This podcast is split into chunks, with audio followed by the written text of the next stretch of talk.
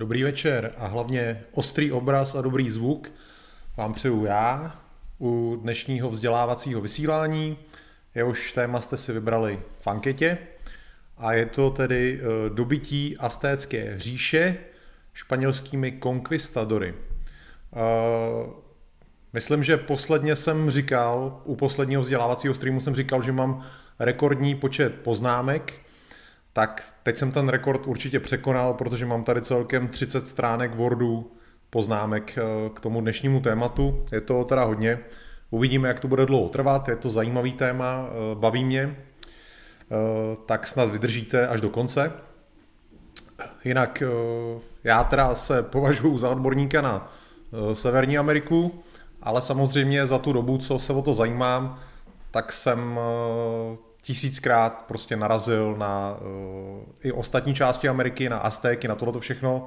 Takže ač jako se nepovažuji vyloženě za odborníka na, na Aztéky, tak uh, jsem o tom čet tolikrát a viděl o tom dokumenty a všechno možný, že si myslím, že jsem v pozici, kdy k tomu mám co říct.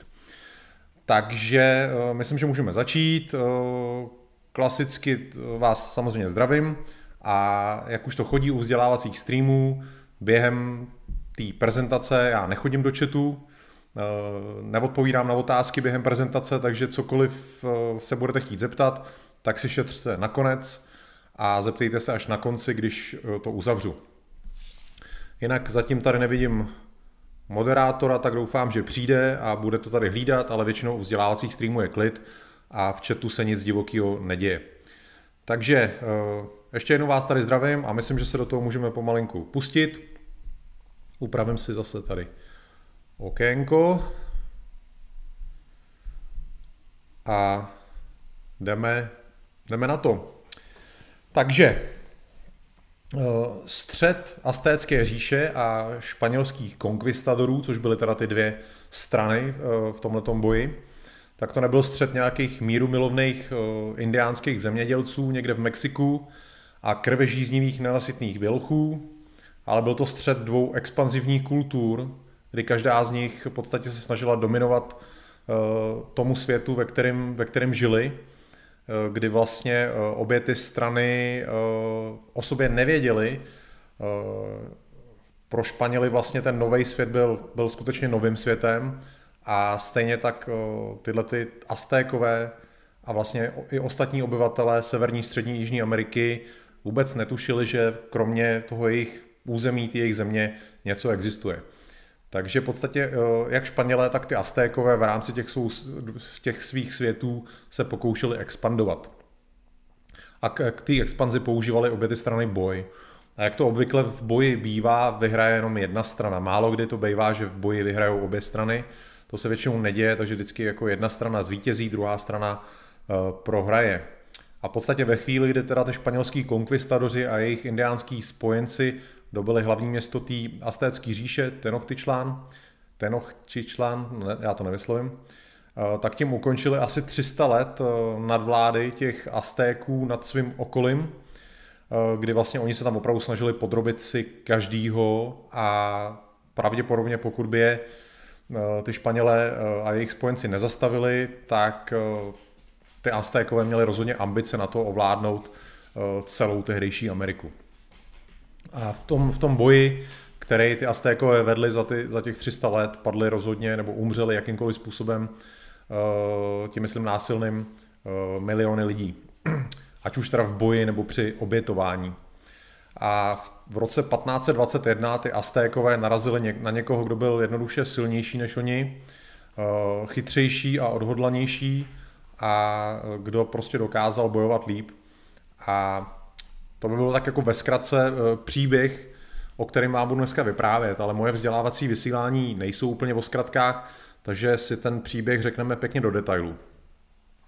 Eh, ne do úplných detailů, to bychom tady vysílali hodiny a hodiny a hodiny, ale řekneme si rozhodně to nejdůležitější a případný některé detaily pak můžu zodpovědět na konci. Eh, představíme si teda ty jednotlivé strany a začneme Aztékama. Eh, zajímavá věc u nich je ta, že oni, se, oni sami sebe Azték, oni sami se, tady mám zase psy, vystřel Roný. Oni sami sebe se Aztékové nenazývali. Obecně se za Aztéky považovali všechny skupiny lidí, co žili tehdy ve středním Mexiku, který tam měli přijít ze severu Mexika, z bájného místa zvaný, zvaného Astlan. Podle něj se právě jako teda měli nazývat Aztékové, jakože lidi z Astlanu. Ale my jako Aztéky známe lidi z aliance takzvaných tří měst, městských států, který spolu utvořili alianci. A eh, jeden z těch vlastně městských států, což byl právě ten Tenochtitlán, tak eh, lidi, kteří žili v tomto městě, se nazývali Mexikové. Podle nich vlastně se dneska jmenuje celý to Mexiko. A tyhle ty Mexikové žijící v tom Tenochtitlanu eh, spolu s těma dalšíma dvěma městama v podstatě tvořili ty Aztéky. Tyhle ty Mexikové a, a další tam vlastně žijící podstatě všichni žijící okolo nich patřili k, k etnické skupině Nahua, která v podstatě je dominantní, uh, dominantní v, v Mexiku, ačkoliv většina obyvatel Mexika jsou nějakým způsobem míšený s bílejma, jsou to mesticové, ať už jenom vzdáleně někdy míšený, anebo prostě uh, hodně míšený, ale každopádně jsou Jinak tyhle ty Mexikové ze všech těch uh, skupin týhle, tohoto etnika dorazili z toho severu Mexika do středu Mexika. Tam je takový jakože údolí, a tím nemyslím nějaký údolíčko, ale opravdu jako něco, prostě obrovský údolí, obrovský, obrovský prostor země, de facto jako stovky kilometrů velký, taková jakože úrodná plocha. Eh, kam vlastně tyhle ty nahůvové eh, dorazily postupně a ty Mexikové tam přišly jako poslední okolo roku 1250. A už tam nebyla tehdy žádná volná půda. A oni eh, požádali jiný kmen, jestli by se mohli usadit na jeho území. Ten jiný, jiný kmen jim v tom vyhověl. Oni se mu nabídli, ty Mexikové, jako válečníci a po nějaký vyhraný válce v podstatě hlavní náčelník toho kmene, co jim dal to území, eh, tam mezi ně poslal svoji dceru, aby v podstatě nad nima vládla. Nicméně oni tu jeho dceru obětovali, eh, v podstatě ji stáhli z kůže a eh, její otec se svýma bojovníkama ty Mexiky zahnal a ty se pak usadili na takovém ostrově uprostřed jezera, který už dneska neexistuje, jezera Texcoco, Eh, kde si v roce 1325 měli založit, založit to svoje město Tenochtitlan. Eh, postupně tyhle ty Mexikové prosluli jako obávaný válečníci, eh, svoje nepřátele se nesnažili v boji zabít, ale zajmout, protože jejich cílem bylo ty zajatce obětovat svým bohům. To obětování lidí bylo rozšířené po celý střední Jižní Americe, vlastně i severní a vlastně když půjdeme jakoby do, do jádra všeho, tak vlastně obětování lidí bylo eh, přítomný po celém světě. Dělo se, dělo se úplně všude. Nicméně tyhle ty Mexikové ho dovedli do eh, dokonalosti, dá se říct, a do obrovských rozměrů, který neměli nikde ve světě obdoby. No, pokud se podíváme jako do Severní Ameriky, eh, tak tam ty kmeny byly jako mnohem primitivnější, primitivnější a ty tam samozřejmě taky brali zajatce a mučili a, a zabíjeli je, ale nemělo to nějaký podtext. Oni je vlastně zabíjeli a mučili jen tak jakože pro radost. Ale ty komunity z té střední a jižní Ameriky eh, v podstatě eh, mučili a zabíjeli s kontextem, kdy tím kontextem bylo právě, že obětování bohům. Tam to měli prostě zaštítěný to vraždění náboženstvím.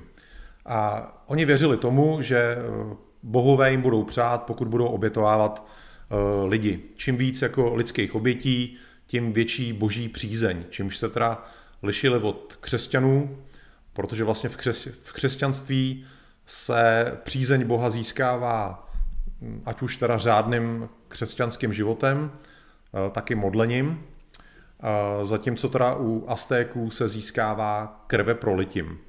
Jinak ty Aztékové věřili tomu, že, eh, nebo to jejich náboženství bylo o tom, že eh, kdysi dávno bohové se měli obětovat eh, pro ně, což je taková paralela v podstatě s křesťanstvím, kdy vlastně Ježíš Kristus měl taky že, umřít jako pro lidi na kříži, tak vlastně u těch Aztéků jejich bohové kdysi se pro ně měli obětovat. A vlastně tím, že ty Aztékové obětovali lidi, tak vlastně jakože vraceli tu oběť, co kdysi ty bohové pro ně udělali. Ale jak, jak říkám, prostě eh, neznalo to míru, čím v podstatě víc obětí, tím větší boží přízeň. Takže to opravdu šlo do absolutních extrémů, ty čísla těch obětovaných lidí. Eh, Tahle aliance těch tří eh, městských států vznikla v roce 1430. Jednalo se teda o ten Tenochtitlán, Teno, Tenochtitlán, takhle, Tenochtitlán to je, pardon, Tenochtitlán, Texcoco a Tlakopan. Já vám ukážu takovou mapu, jak to vypadalo. Oni žili relativně blízko sebe. Vidíte, že tam je to, to jezero, eh, který už dneska neexistuje, jezero Texcoco. A vidíte, že zhruba někde na eh, jiho eh, západě toho jezera je ostrov Tenochtitlán. Doufám, že ho tam vidíte. Takže to bylo jedno město této aliance. Na levo od něj vidíte Tlakopan, což bylo druhé město této aliance. A na pravém břehu, trošku dál od nich, vidíte to Texcoco. Takže tyhle ty tři města v podstatě tvořily tu alianci těch, eh, těch podstatě té astécké říše. Tak tohle já tady uh, úplně zmenším a nechám to tady chvilku, protože se nám to bude určitě ještě hodit. No a uh, jak jsem říkal, ten, ten Tenochtitlán se z nich stane nejmocnější a ty ostatní dvě města jsou takový podřízený pozici. Uh, Tahle aliance teda bojem nakonec ovládla celý střední Mexiko, což mám tady další mapu. Jak vypadalo to zhruba.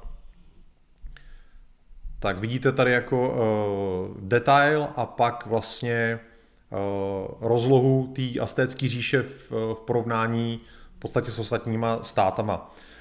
Takže uh, na, tý, na, to, na tom větším obrázku uh, vlastně vidíte, že tam zhruba někde ne ani uprostřed, ale spíš trošku severně v té říši eh, eh, leželo teda to její jádro, ten Tenochtitlán a ty další dvě města. Vlastně to žlutý území byl teda vliv eh, Aztéků, to byla jakože ta aztécká říše celá a to hnědý vlastně byly, bylo území, které nebylo pod jejich kontrolou. Všimněte si na, tý, na tom větším obrázku, že tam vlastně uprostřed toho jakože žlutého moře je takový hnědý flek, u toho je eh, jméno Tlaxcalan. Takže k tomu se ještě vrátím. Prostě tyhle ty Tlaxcalani, jak vidíte, jsou v podstatě obklíčený těma Aztékama úplně. Tak tohle to taky zmenším, eh, protože se nám to taky může hodit, tyhle ty obrázky. A ať, ať to teda nemažu nikam. Uh, Jinak ty, ty Aztékové vládli eh, těm svým podaným celkem volně, nebylo to jako třeba v Evropě, že by opravdu byly někde nějaký jakože místo držící nebo něco takového, nebo že by se tam snažili ustanovit nějakou svoji vládu, to vůbec ne. Oni v podstatě nechávali jako žít si, žít si po svým. A oni jim ale za to museli odezdávat takový daně a pomáhat jim vojensky. Ono to bylo různě rozdělené, měli, eh, měli v podstatě takový dva typy těch podaných, kdy eh, jedni jim jenom odevzdávali daně a další museli právě eh, pomáhat vojensky, když bylo třeba. A na vrcholu moci té aztecké říše k ním patřily miliony lidí, žijící asi v 500 různých takových ministátech po celém tom středním Mexiku. Takže to bylo relativně obrovská, obrovská říše v rámci vlastně celé podstatě Ameriky. A ten Tenochtitlán eh, měl v 15. století asi 140 tisíc obyvatel a eh, bylo to rozhodně největší město tehdy střední Ameriky, eh, možná i celé Ameriky v té době. Ne, úplně teď nevím přesně, kolik měly ty města Inků, ale bylo to určitě obrovské město. Jak už jsem zmínil, zcela zásadní pro ty Aztéky bylo to lidské obětování, to byl v podstatě střed jejich života. Eh, jak jsem prostě řekl, oni teda věřili, že kdysi bohové se pro ně obětovali, oni jim to teď splácejí tím, že vlastně obětují lidi. A to obětování teda mělo mnoho podob. Já se podívám, jestli tady mám nějaký fotky. Jasně. Já mám tady takovou obrázkovou prezentaci, kterou si můžeme pustit. Jsou to takový starý obrázky od Španělů, který ukazují v podstatě tak nějak, jak to obětování vypadalo. Tohle je nůž, který se používal. Oni vlastně typicky v podstatě vyřezávali jako srdce těm obětem, jak tam asi vidíte. Krev tekla všude.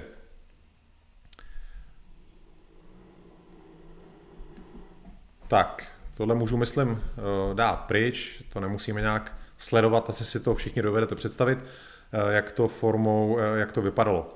Jinak teda mělo to spoustu různých podob, byla tam i tak, takzvaná forma, existovalo něco, co oni nazývali květinovou válkou, kdy v roce 1450 bylo období velkého sucha a Aztékové došli k závěru, že to sucho je proto, že se na ně bohové zlobí a samozřejmě, jako, jak si usmířit bohy, tím, že se jim bude obětovat uh, co nejvíc lidí. Protože vlastně stejnému náboženství, stejným bohům věřili i nepřátelé těch Azteků, vlastně všichni ty lidi tam žijící v tom středním Mexiku, tak se tam nějak dohodla taková pseudoválka. Ta květinová válka byla taková jako pseudoválka, nebylo to klasická válka, bylo to spíš takový klání, kdy uh, na předem určeném místě se sešel předem určený počet bojovníků, který spolu nebojovali eh, tak, aby toho druhého porazili za každou cenu. To znamená, že nepoužívali třeba jako eh, zbraně eh, na dálku, ale používali vyloženě jenom zbraně na boj zblízka, kdy vlastně se mělo dokázat, kdo je jak dobrý bojovník. A v podstatě, kdo třeba zemřel v takovémhle boji, tak měl daleko větší prestiž, než když zemřel jako v klasickém boji. A, ale především v této bitvě šlo o to, aby eh, jedna nebo druhá strana eh, vzala zajatce, který pak mohla obětovat. Protože samozřejmě eh, tyhle ty bojovníci, kteří šli do této bitvy na aranžovaný, tak měli jako vysokou hodnotu. Protože i to obětování mělo různé úrovně. Mizivou hodnotu mělo, když prostě obětovali nějakého rolníka a obrovskou hodnotu by třeba mělo, kdyby obětovali nějakého krále, nějakého města nebo něco takového. Takže uh, bylo to určitě důležité tohleto. Nicméně kromě těch květinových válek jim ty uh, oběti dodávaly i ty jejich podaný. To v podstatě bylo součástí jako tý, toho statusu být v té jejich říši, že prostě jim museli dodávat prostě přísun, přísun obětí, který oni sami mohli získávat samozřejmě i Eh, přepadama jiných lidí, ale pokud nikoho takový neměli, tak museli odezdávat eh, svoje lidi. A eh, úplně takový speciální status měli ty tlak, tlak celani, který jsem vám ukázal na té mapě, který tam vlastně žili uprostřed nich, kdy vlastně ty Aztékové si z nich udělali něco jako takovou farmu, kdy vlastně oni je mohli kdykoliv zničit, byli mnohem silnější než oni ale neudělali, neudělali to, nechávali je žít, sice je nechávali žít v obrovský bídě, vlastně odřízli od světa, ale nechávali je žít, protože potřebovali v podstatě přísun eh, obětí ze jejich řad. Takže v podstatě to bylo de facto taková farma. Oni s nima válčili, eh, oni to nebylo, že by ty tlaxlani byli v nějaký jako podaný pozici, že by jenom čekali jako ovce, až si pro ně ty Aztékové přijdou. Oni s nima bojovali, ale vlastně ty Aztékové si i tím bojem jako dokazovali svoje bojové schopnosti a eh, tu svoji schopnost vlastně získat zajatce. Ale skutečně bych to nazval takovou farmou lidskou, kdy ty Aztékové si opravdu z nich brali ty oběti. Dokonce měli Aztékové, oni měli fakt obrovskou spotřebu těch obětí a měli dokonce kalendář, který jsem si našel na Wikipedii. A hodím vám ho teď do chatu, eh, kdy vlastně v Eh, období v roce eh, byly věnovaný různým typům obětí. Tady se na to, když tak můžete eh, podívat, vidíte tam, když to otevřete, tam je takový kalendář, že v podstatě celoročně měli různé jako svátky, oslavy, kdy vlastně pro tu každou oslavu se měli obětovat jiný typy lidí, takže prostě nějakým vodním božstvům se obětovaly děti, eh, v nějakém svátku se mělo eh, jakoby výmout srdce, tady obětování eh, dívky, obětování utopením a, a podobně. Prostě celý kalendář věnovaný v podstatě vraždění. Takže tohle, byly teda, eh, tohle bylo to astécké obětování. Jinak ta eh, metodologie toho obětování byla teda skutečně tak, že vždycky v chrámu, ať už někde vevnitř, nebo pokud to bylo prestižní, tak na vrcholu chrámu, aby to všichni viděli, byl byla to oběť budoucí položená na obětní kámen, eh, kde, tý, kde vlastně zaživa tomu člověku bylo vyříznutý srdce nebo jiný orgán a velice často docházelo i k rituálnímu kanibalismu. Ty Aztékové nebyly jako kanibalové ve smyslu, že by se živili neustále lidským masem, ale v rámci toho rituálu, toho obětování, oni vlastně eh, ty eh, obětovaný lidi snědli. Eh, byl to takový denní zážitek té astécké říše, v podstatě se to dělo neustále. A, jak jsem říkal, v podstatě ty obětovaný lidi měli různou váhu, kdy, jak říkám, rolník, jeho prostě důležitost byla minimální, ale nějaký člověk prostě důležitý, tak samozřejmě jeho, jeho smrt byla vel, velkým svátkem a velkou, velkou oslavou. Prostě krev a zabíjení pro Aztéky bylo naprosto vším. Eh, v průměru se odhaduje, že ročně bylo takhle obětováno třeba 20 tisíc lidí. Pokud to vyžadovala situace, eh, bylo to číslo i větší. Eh, každý Azték byl cvičený v boji, k boji a, a hlavně k tomu, aby dokázal zajmout v podstatě nějakého toho člověka, protože, jak říkám, nebyl, jejich cíl nebyl svého soupeře zabít, ale zajmout, aby mohl být obětovaný. A kromě vlastně nepřátel nebo lidí, kterým jim byli darovaný, tak občas skončili vlastně na obětišti i, i samotní Aztékové. V podstatě kdokoliv mohl skončit na tom obětním kameni. Obětovalo se teda bohům, jak jsem říkal, kdy, uh, jestli si pamatujete, nedávno jsem vám vyprávěl o Kalifornii a o nových školních osnovách, kdy tam oni, eh, je to prostě věnovaný jako boji proti bílým lidem, ta nová školní osnova v Kalifornii. A vlastně součástí nějakého eh, školního pokřiku či co má být skandování jednoho z astéckých bohů Tezcatlipoca, tak tohle byl teda jeden, z kterýmu vlastně Aztékové obětovali. Důkazy o tom obětování jsou jako nespochybnitelný, existují na všech možných úrovních. Eh, je to dokázané jak archeologicky, tak vlastně i z astéckého umění, tak i ze španělských zpráv, takže jako uh, není to rozhodně žádná konspirační teorie nebo nějaký výmysl zlejch bílejch lidí, ale docházelo k tomu. Není o tom žádný, žádných pochyb. No a do tohoto světa těch nekonečných válek a lidského obětování uh, přicházejí 21. dubna 1519 španělský konkvistadoři. A teď si teda řekneme něco o nich. Uh, podívám se, jestli mi tam nevysí nějaká fotka, ne, dobrý. Uh, ty Španělé, který teda můžeme nazývat konkvistadoři v tomto smyslu, byli součástí snah španělského impéria hledat obchodní cesty pro španělskou korunu, hledat bohatství pro Španělsko, hledat nové země, které by se dali vytěžit jakýmkoliv způsobem a v podstatě hledat i nový svět. Začalo to vlastně všechno Krištofem Kolumbem, který si myslel, že eh, objevil eh, v podstatě eh, Ázii, východní stranu Ázie a věřil, věřil tomu, že v podstatě připlul na východní pobřeží Indie, tak proto tam vlastně ty lidi byli nazývaný indiánama.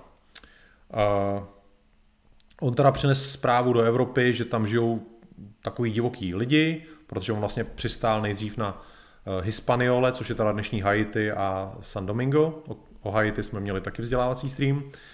No a kde vlastně žili v podstatě divoši jenom. A eh, ve Španělsku vlastně to vzbudilo zájem. Za prvý teda získat bohatství těle těch zemí a za druhý, což bylo taky hrozně důležitý, obrátit ty místní obyvatele na křesťanství. My si to dneska jako těžko nějak uvědomujeme, protože žijeme v jiném světě. Eh, většina z nás eh, si myslím, že není věřící, eh, takže pro nás tohle nemá úplně nějaký význam a neumíme to chápat, ale vlastně pro ty katolíky, především v té době, to šíření víry bylo hrozně důležitý. A často to bylo v podstatě pro ně skoro jedno z největších poslání jejich života. Šířit v podstatě katolicismus. Ty lidi, co teda ve službách té španělské koruny odcházeli do toho nového světa, tak měli v podstatě spoustu důvodů, proč tam mít. Eh, ty důvody mohly být u každého různý, nebo se mohly překrývat. Eh, některý prostě chtěli šířit slávu eh, španělská, jiní toužili po dobrodružství, po válce, většina toužila po bohatství, velká část z nich určitě toužila potom šířit tu katolickou víru, protože v Boha věřili všichni. A to se prostě mohlo překrývat navzájem. Jakože ta touha po bohatství a zároveň šířit křesťanství, to se jako u nich nevylučovalo. Ty Španělé se tam v této oblasti vlastně nejdřív usadili na té Hispaniole a pak postupně vlastně obsadili, dá se říct, všechny ostrovy v Karibiku a tam vlastně v té jakože střední Americe nepevninský. Dostali se i do Venezuely, Kolumbie, obsadili Kubu, No a konkvistador Balboa v Panamě prošel vlastně na pobřeží Pacifiku a ty Španělé tam jednoduše zkoumali, co se dá. No a jak jsem teda zmínil, že i Kuba byla teda osídlená stejným způsobem jako ta Hispaniola, tak z této Kuby v roce 1517 vyplula první výprava na v podstatě mexický území dnešní, na poloostrov Yucatán, eh, kdy se tam eh, Španělé potkali v podstatě s, Mája, s Májama, a eh, což byla taková, nebyl to jako jedna říše, ale taková veliká, komplikovaná konfederace. A ty Májové, se kterými se potkali, tak polovinu těch Španělů zabili. Nicméně na té Kubě to vzbudilo zájem, byla vyslaná druhá výprava, která se nicméně nevrátila po nějaký době, takže v podstatě se organizovala výprava, která je měla najít, což byla, měla být jako největší výprava. Organizoval kubánský guvernér Diego Velázquez a e, touhletou výpravou pověřil svého tehdejšího oblíbence Hernanda Cortéze, jenom krátce o Cortézovi. Cortés se samozřejmě narodil ve Španělsku, v takový malý e, vesnici, městečku, Eh, kde se strašně nudil, toužil, byl takový neposeda. Toužil v podstatě po nějakém zrušení, po, ně, po něčem zajímavým, něco, co by naplnilo jeho život. Jednu chvíli uvažoval o tom, že se zapojí do válek v Itálii, ale pak se v podstatě eh, dozvěděl o tom novém světě a rozhodl se v podstatě do něj dostat. Eh, hazardem si vydělal na cestu do, do nového světa kdy vlastně eh, nejdřív žil na té Hispaniole, eh, pak se podílel na eh, dobytí té Kuby, stal se, protože měl takový nedokončený právní vzdělání, což nicméně stačilo v této oblasti, jako byste ho měli dokončený, takže stal se důležitým úředníkem, stoupal ve vážnosti i v bohatství a v tomto roce teda 1518 eh, ten Diego Velázquez ho pověřuje tím, aby ved tuhle tu záchranou, dejme tomu výpravu na území toho Mexika. Najít vlastně tu ztracenou druhou výpravu. Takže eh, tohle se připravovalo. Eh, ten Velázquez, aby se zajistil, že ta výprava si tam nebude uzurpovat nějaký zásluhy, tak jim dal takový pokyny, aby vlastně se tam nepouštili do větších akcí. Nicméně díky tomu právnímu vzdělání toho Cortéze, a ten Cortés jednoduše měl obrovské ambice, tak ten Cortés v podstatě se připravil na to, jak eh, ty jeho nařízení obejít a to hodlal taky udělat. Eh, ve chvíli, kdy už ta výprava byla skoro připravená k odplutí, tak se vrátila ta druhá výprava, objevila se. Takže ta, ta třetí výprava vlastně neměla důvod nikam odjíždět. Nicméně ten Cortés eh, toužil zmizet, toužil v podstatě po té příležitosti, a v podstatě na vlastní pěst, eh, aniž by eh, to řekl tomu guvernérovi, tak s tou výpravou v podstatě odplouvá, tak nějak na poslední chvíli, než mu v tom stihl ten guvernér zabránit. Jednalo se o opravdu dost velkou akci, šlo o 11 lodí, na kterých bylo 630 mužů, kdy se k ním přidala i část lidí z té druhé výpravy, kteří vlastně už měli nějaké zkušenosti a vlastně toužili se vrátit zpátky kvůli tomu možnému bohatství, který se tam uh, nacházelo. Uh, jim ještě, oni teda neměli vůbec žádné jídlo, protože vypluli tak nějak jakože na černo. Nicméně se jim to podaří to jídlo sehnat, oni tam po té Kubě plujou několik týdnů, v podstatě hromadí zásoby a nakonec teda uh, mají toho dost, aby mohli vyplout přes ten Karibik a přes ten Mexický záliv a v podstatě na ten Yucatán.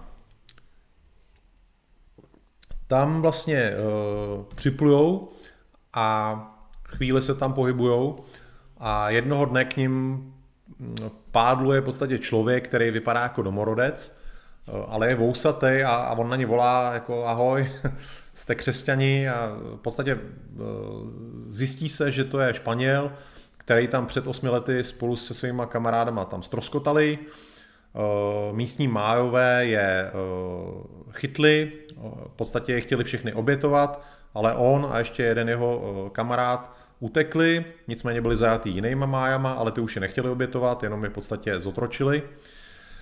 No a uh, jeden z nich, vlastně ten druhý, se stane uh, vojenským náčelníkem Májů postupně, a, ale tenhle ten Geronimo de Aquilar se tam hrozně nudí, jako nechce tam žít, úplně zoufalej a v podstatě doufá, že se tam objeví někdy Španělé, což se mu po 8 letech splní a on v podstatě už s nima zůstane. Tím, že vlastně umí částečně majsky, tak je pro Cortéze hrozně důležitý, protože vlastně skrze něj on může komunikovat eh, tam vlastně s těma místníma lidma. Eh, on se, těna, on se s nima plaví trošku severně na území dnešního mexického státu Tabasco, eh, kde vlastně pořád ještě je vliv těch májů. Tam dochází k několika bitvám s těma májama, kdy Cortés je, je porazí. Májové se vzdají, nabízejí svoje jako dary, v podstatě takový výkupný a součástí těch darů je jedna dívka, 19-letá, eh, která je známá jako La Malinche, ale eh, Cortés ji později pokřtí na Marínu. A tohle je hrozně důležitý člověk. Ona v podstatě eh, svojí vlastní rodinou byla dána do otroctví a asi neměla v těch svých 19 let, 19 let života jako snadný ten život. A najednou se tady objevují tyhle, ty, tyhle ty cizinci, který jsou pro ní příležitostí možná se jako eh, všem pomstí. A ona vlastně eh, hovoří teda taky majským jazykem a zároveň ho, eh, hovoří tím jazykem, kterým mluví Aztékové a všichni ty kmeny tam žijící v tom středním Mexiku. Takže v podstatě se stane to, že Cortés je schopný plně komunikovat tam se všema, protože vlastně On řekne něco španělsky, řekne to tomu Španělovi, tomu Jeronýmovi, který to v majštině eh, řekne té Maríně a Marína to v tom jazyce Nahua může říct vlastně všem těm ostatním. Takže tímhle tím způsobem vlastně Cortés je schopný tam uh, komunikovat. Uh, tím, že on je vlastně uprchlík z té Kuby, potřebuje trošku formalizovat ten svůj pobyt tam, takže na pobřeží zakládá město, který eh, existuje i dneska. Eh, ono to nebylo město, bylo to spíš takový hodně zoufalý osídlení, který teprve později se jako rozvinulo, eh, Veracruz. Formálně tam ustanoví nějakou městskou radu, která ho v podstatě jmenuje takovým něco jako guvernérem, něco jako generálem, což bylo hrozně důležité pro tu jeho legitimitu. Kdy on se vlastně tím stává fakticky jakože úředníkem krále čím se vyhejbá vlastně odpovědnosti tomu Velasquezovi a obvinění z možný nějaký zrady. A aby to potvrdil, tak jednu loď posílá zpátky, nebo zpátky posílá do Španělska, kdy vlastně oni mají teda tlumočit ty jeho uh, ideje a to, co vlastně on tam dělá. Uh, Španělé teda pak eh, postupují víc do vnitrozemí, už jdou teda jakoby pěšky a narazí tam na první město, který je pod vlivem Aztéků. Eh, tam se vlastně dozvídají něco o, o tom životě tam vlastně, jak to tam, jaký jsou ty vztahy a tak. Eh, Cortés eh, nechává zajmout pět výběrčích daní z Tenochtitlánu, který tam zrovna jsou. A vlastně ten kmen, ve kterém je, vyzve ke spouře. aby v podstatě se zbouřili proti těm Aztékům. Některým těm Aztékům se podaří v podstatě o tam dostat a informují teda toho krále těch Aztéků, který mu, on je někdy nazývaný Montezuma, někdy jako Moctezuma, tak budeme ho nazývat dneska Montezumou. Ten Montezuma v podstatě je trošku jako vyděšený, protože popis těchto těch, jako těch Španělů mu připomíná v podstatě starý příběhy o bozích, který měli vypadat jako Španělé. Takže tam posílá vlastně další posly, který v podstatě řeknou, že my jsme Aztékové a ty Španělé vlastně, pokud vy jste teda, jim řeknou, pokud vy jste teda Aztékové, tak tady máte od nás jako dar a předejte ho teda vašemu králi a on se tím vlastně pak v podstatě jako ukáže to, pokud, pokud vlastně vy jste Aztékové a on pak to bude u sebe mít, tak víme, jako že, že to je on. Takže pošlou takhle nějaký, nějaký šperky eh, po nich. Eh, jinak eh, kromě toho, že teda v těch starých aztéckých mm, příbězích měli ty bohové prostě vypadat jako měli být světlí a měli být vousatý, tak zároveň pár let předtím, než eh, vlastně ty Španělé se objevili v Mexiku, eh, tak se v Aztécké říši objevilo osm znamení, špatných, zlých znamení, které měly předpovídat eh, pátý říše. Byly to různý, skoro až nadpřirozený jevy, různý podivný požáry, podivný blesky, Eh, různý divno lidi se objevující a tak. Prostě takových osm eh, zvláštních znamení, které měly předpovídat v podstatě katastrofu. A eh, zatímco ty Španělé už si jako byli schopní zjistit, s kým mají tu čest, vlastně věděli, že je tady ta data říše estécká, který vládne ten král, že vlastně on má podaný, ale kromě těch podaných, že má i nepřátele, tak oni měli, jako by ty Španělé měli informací dost, ale ten Montezuma vlastně nevěděl nic. On vůbec netušil, o koho jde. On nevěděl, kde se vzali, eh, neznal žádný jejich město, který by mohl prostě dobít. Eh, neznal žádný jejich ženy a děti, který by mohl zajmout. V podstatě vůbec nevěděl, co si o nich má myslet. A eh, on poslal svoje malíře, vlastně jak tam poslal ty posly, tak s nima poslal svoje malíře a zatímco vlastně probíhalo nějaký jednání mezi těma poslama a Španělama, tak ty malíři tam prostě se snažili zachytit všechno, co viděli. A když to pak tomu Montezumovi přinesli, tak on eh, od té chvíle prej s ním nebyla řeč, eh, protože on na těch obrázcích viděl vlastně, jak, ty, eh, jak jak ty jejich koně veliký, co vlastně bylo zvíře, který oni vůbec neznali a viděl to jejich brnění, ty jejich zbraně, to, jak vypadají. V podstatě byl z toho zmatený a došel, uh, došel v podstatě jakoby k takovému jedinému vysvětlitelnému závěru, že to opravdu budou asi nějaký bohové. Uh, ty, uh, nicméně oni mají strach, a eh, ty Aztékové se snaží ty Španěli odradit eh, před tím, aby, aby oni vlastně postupovali dál na ten Tenochtitlán. Nicméně eh, nedělají to dobře a zahrnou je darama a vlastně na otázku takovou nevinou, kdy vlastně ten Cortés je mazaný a říká jim, že některý jeho muži, že jsou nemocný, že, že mají nemoc srdce, a že je dokáže uh, uzdravit pouze takový uh, žlutý kov, který jim ukáže, že to, jako ukáže jim zlato, tohle to je jediný, co jako je schopný je vylečit. A ty Aztekové prostě neprozřetelně řeknou, jo, to je v pohodě, toho máme dost.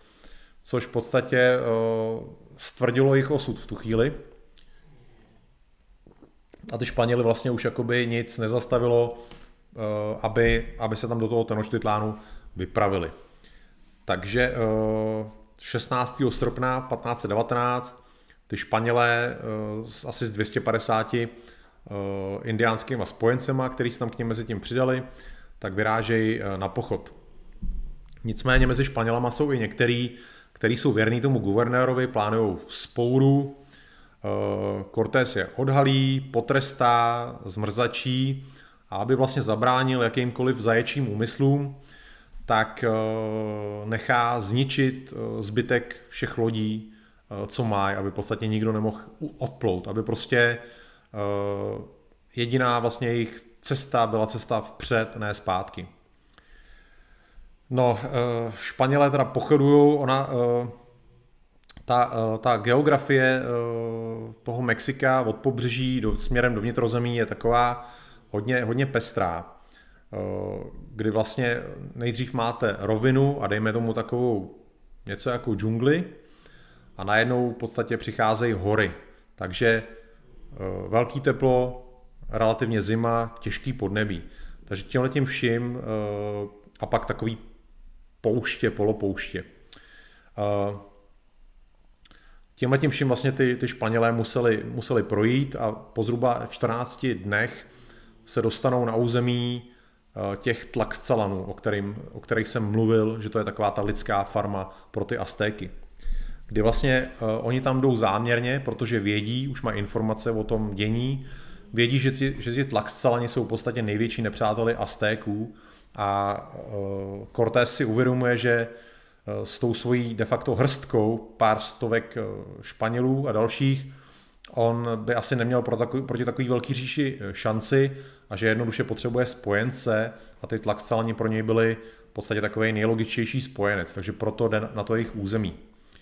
Nicméně eh, ty tlaxcalani jsou eh, dost paranoidní, jsou dost vynervovaní z toho, eh, z toho, jak žijou, že vlastně permanentní válka, permanentní braní zajatců, v podstatě permanentní bída, jsou v podstatě neustále připravení k nějakému boji.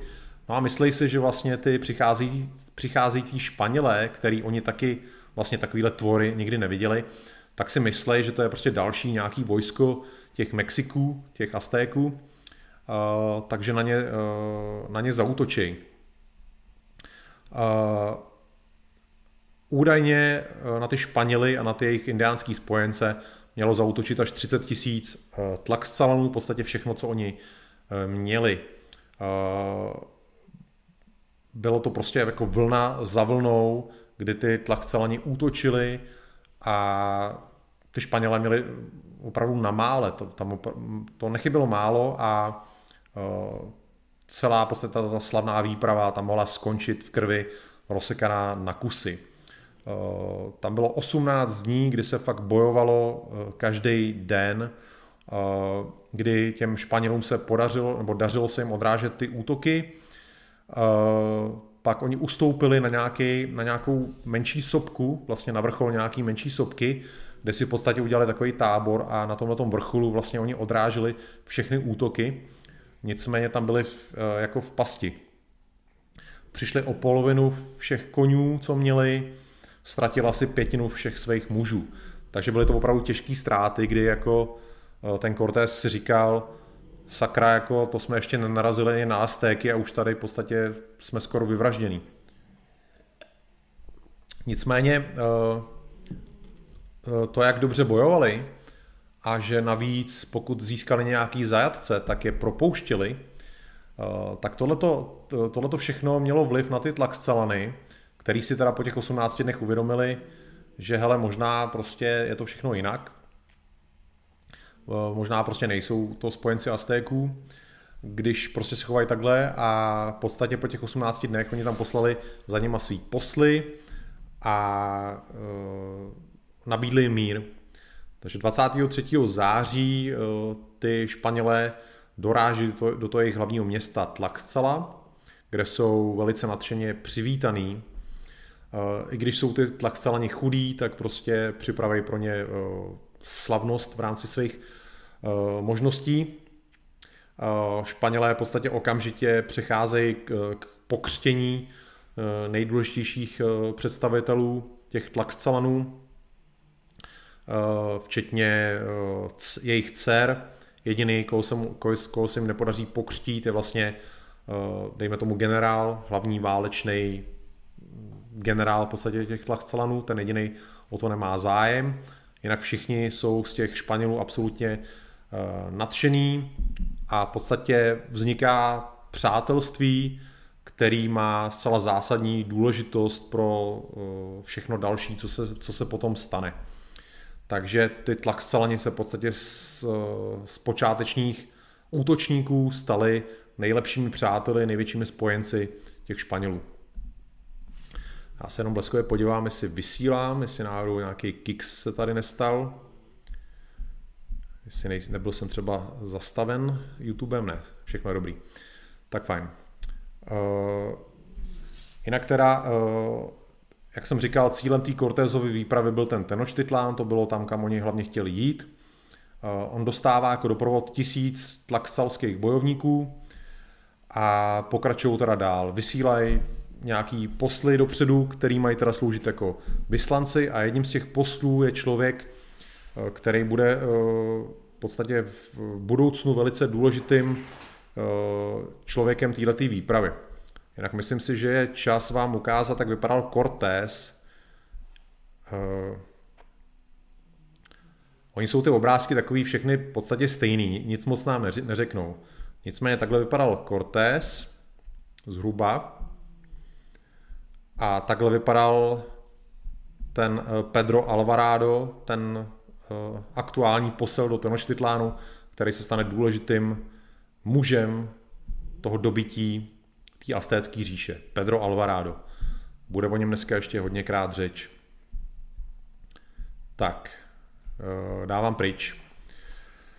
Eh, jinak eh, tahle ta výprava se zastavuje u jednoho z velkých měst patřící do té astécké říše, město Cholula, Eh, který eh, nebylo nějak vojensky silný, mělo spíš náboženskou důležitost a byla, byla v něm pyramida, která snad je největší, eh, největší v Americe. Ten Montezuma ty lidi z té Čoluly v podstatě instruuje, že se mají Španělům postavit, protože on se opravdu snažil ty Španěly nepustit do, ne, do Tenochtitlánu, ale zároveň proti ním jako nejít přímo. Takže dal nějaký takovýhle pokyny, takže Španělé tam přicházejí, ale nikdo je nevítá, nedostanou jídlo, nedostanou pití, eh, vlastně nic.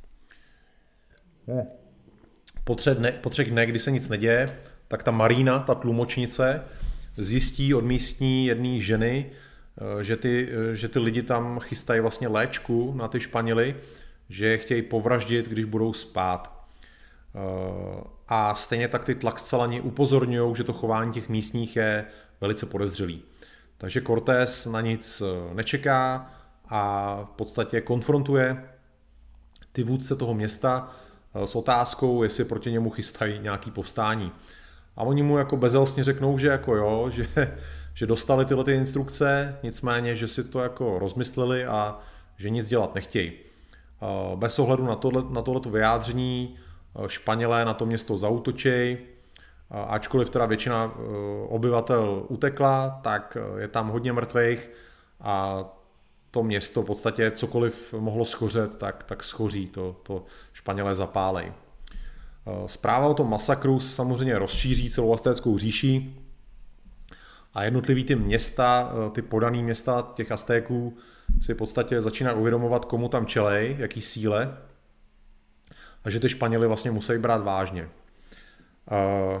Jinak ten Alvarado, ty vyslanci, kteří jsou v tom Tenochtitlánu, tak vysvětlují, proč se to stalo v té Čolule, vysvětlují, že vlastně ty, eh, ty eh, představitelé toho města je chtěli zradit, že je chtěli zabít a proto, proto je potrestali.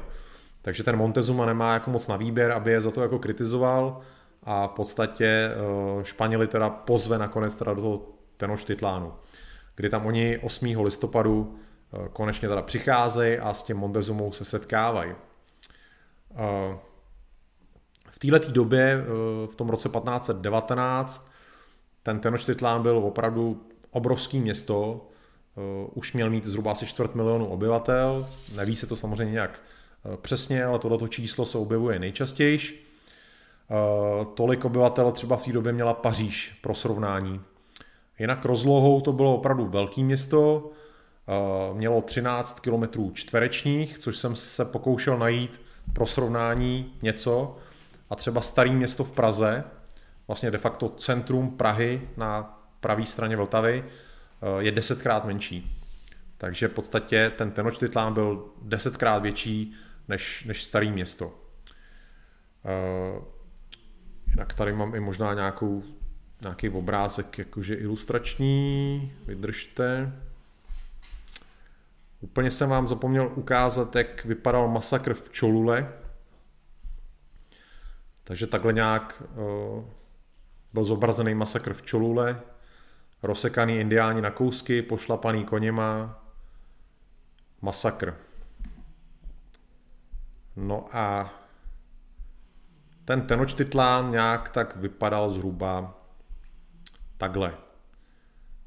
Jo, vidíte prostě, že to je město teda na, eh, na jezeře, tvořený z takových ostrovů, které jsou eh, navzájem mm, rozdělený různýma kanálama, přes ty kanály vedou mosty a všimněte si, že tam vlastně jsou takové cesty vedoucí z toho ostrova. Eh, to je hrozně důležitá věc. Já, já to nazývám násep, tyhle ty cesty ven. A tyhle ty cesty ven jsou zcela zásadní pro eh, všechno další, co, o čem budu mluvit v souvislosti s bojem o tohleto město. Takže eh, pak vám ještě ukážu jednu takovou podrobnější mapu, kde uvidíte, jak ty cesty z toho Tenochtitlánu vedly ven. Ale takhle v podstatě nějak, já to ještě zvětším úplně, Není to nějaká samozřejmě uh, autentická mapa, ale zhruba takhle to vypadalo. Tak, tohle můžu dát pryč. Dobrý. No a uh, vlastně uh, Cortéze a ty ostatní přivítali jak ten Montezuma, tak představitele i těch dvou dalších měst, ty králové vlastně jejich.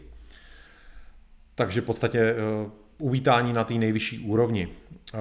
Cortés vlastně chce toho Montezumu po evropském způsobu obejmout, ale ne, ne, ne, to není možný, protože ten Montezuma je vlastně vnímaný taky jako bůh, takže se jako nikdo nesmí dotknout.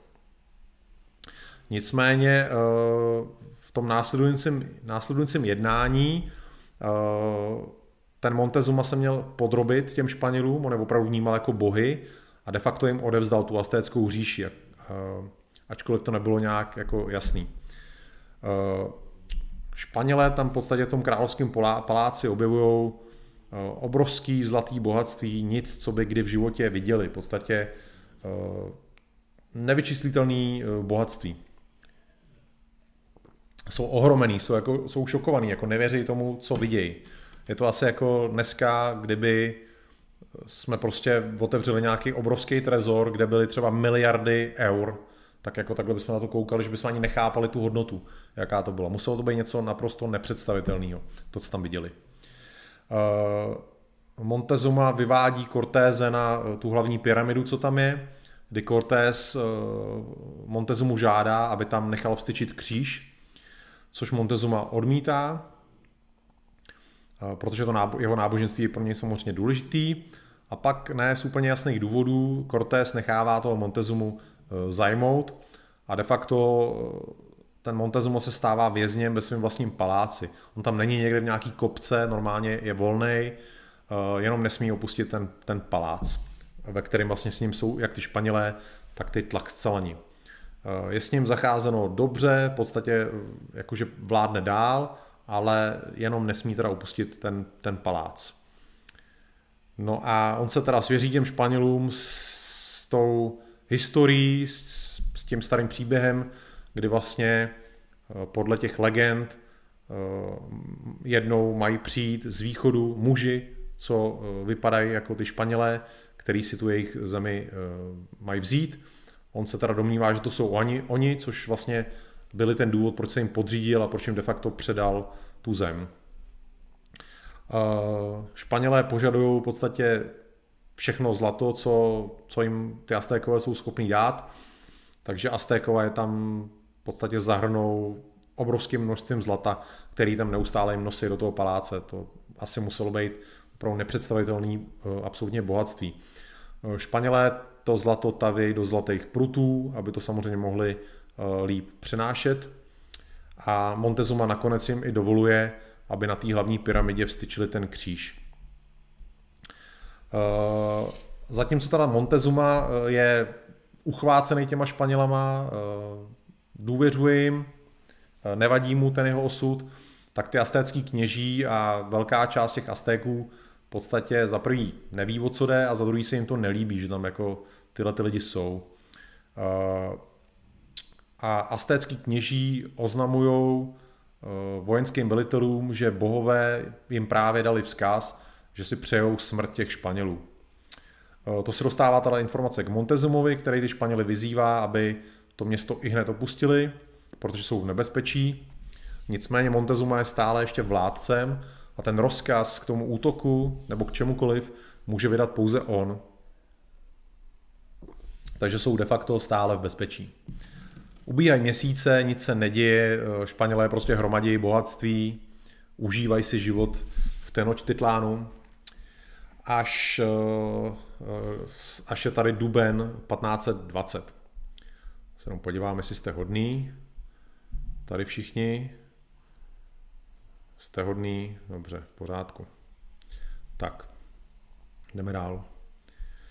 Uh, Aztékové z pobřeží přinesou zprávu o tom, že se na pobřeží uh, vylodilo uh, velké množství v podstatě Španělů a uh, zároveň se tam dostanou i do Tenochtitlánu vlastně Cortézovi lidi, kteří tam teď uprchnou, který vlastně informují, že tam přistála výprava poslaná z Kuby, která má Cortéze zajmout a tu výpravu v podstatě uh, nějakým způsobem jako taky celou zajmout a, a vrátit ji zpátky. Uh, je to hodně velká síla, je to 19 lodí, celkem asi 14 uh, Španělů, který vede Panfil Narvaez. Ten tam napadá pevnůstku, co tam ty Cortézovi lidi mají, ale nepodaří se mu ji zajmout. Cortés musí jednat, protože mu jde o všechno. Pokud by v podstatě byl eh, zajatý tím Narváezem, tak pro něj všechno končí, zřejmě by byli popravený potom po návratu na Kubu. Eh, on nechává v Tenochtitlánu eh, toho Alvaráda, který tam hlídá Montezumu a s částí, v podstatě velkou částí těch svých mužů, kdy, kdy to jsou jak Španělé, tak ty Tlaxcalani, tak spěchá na to pobřeží.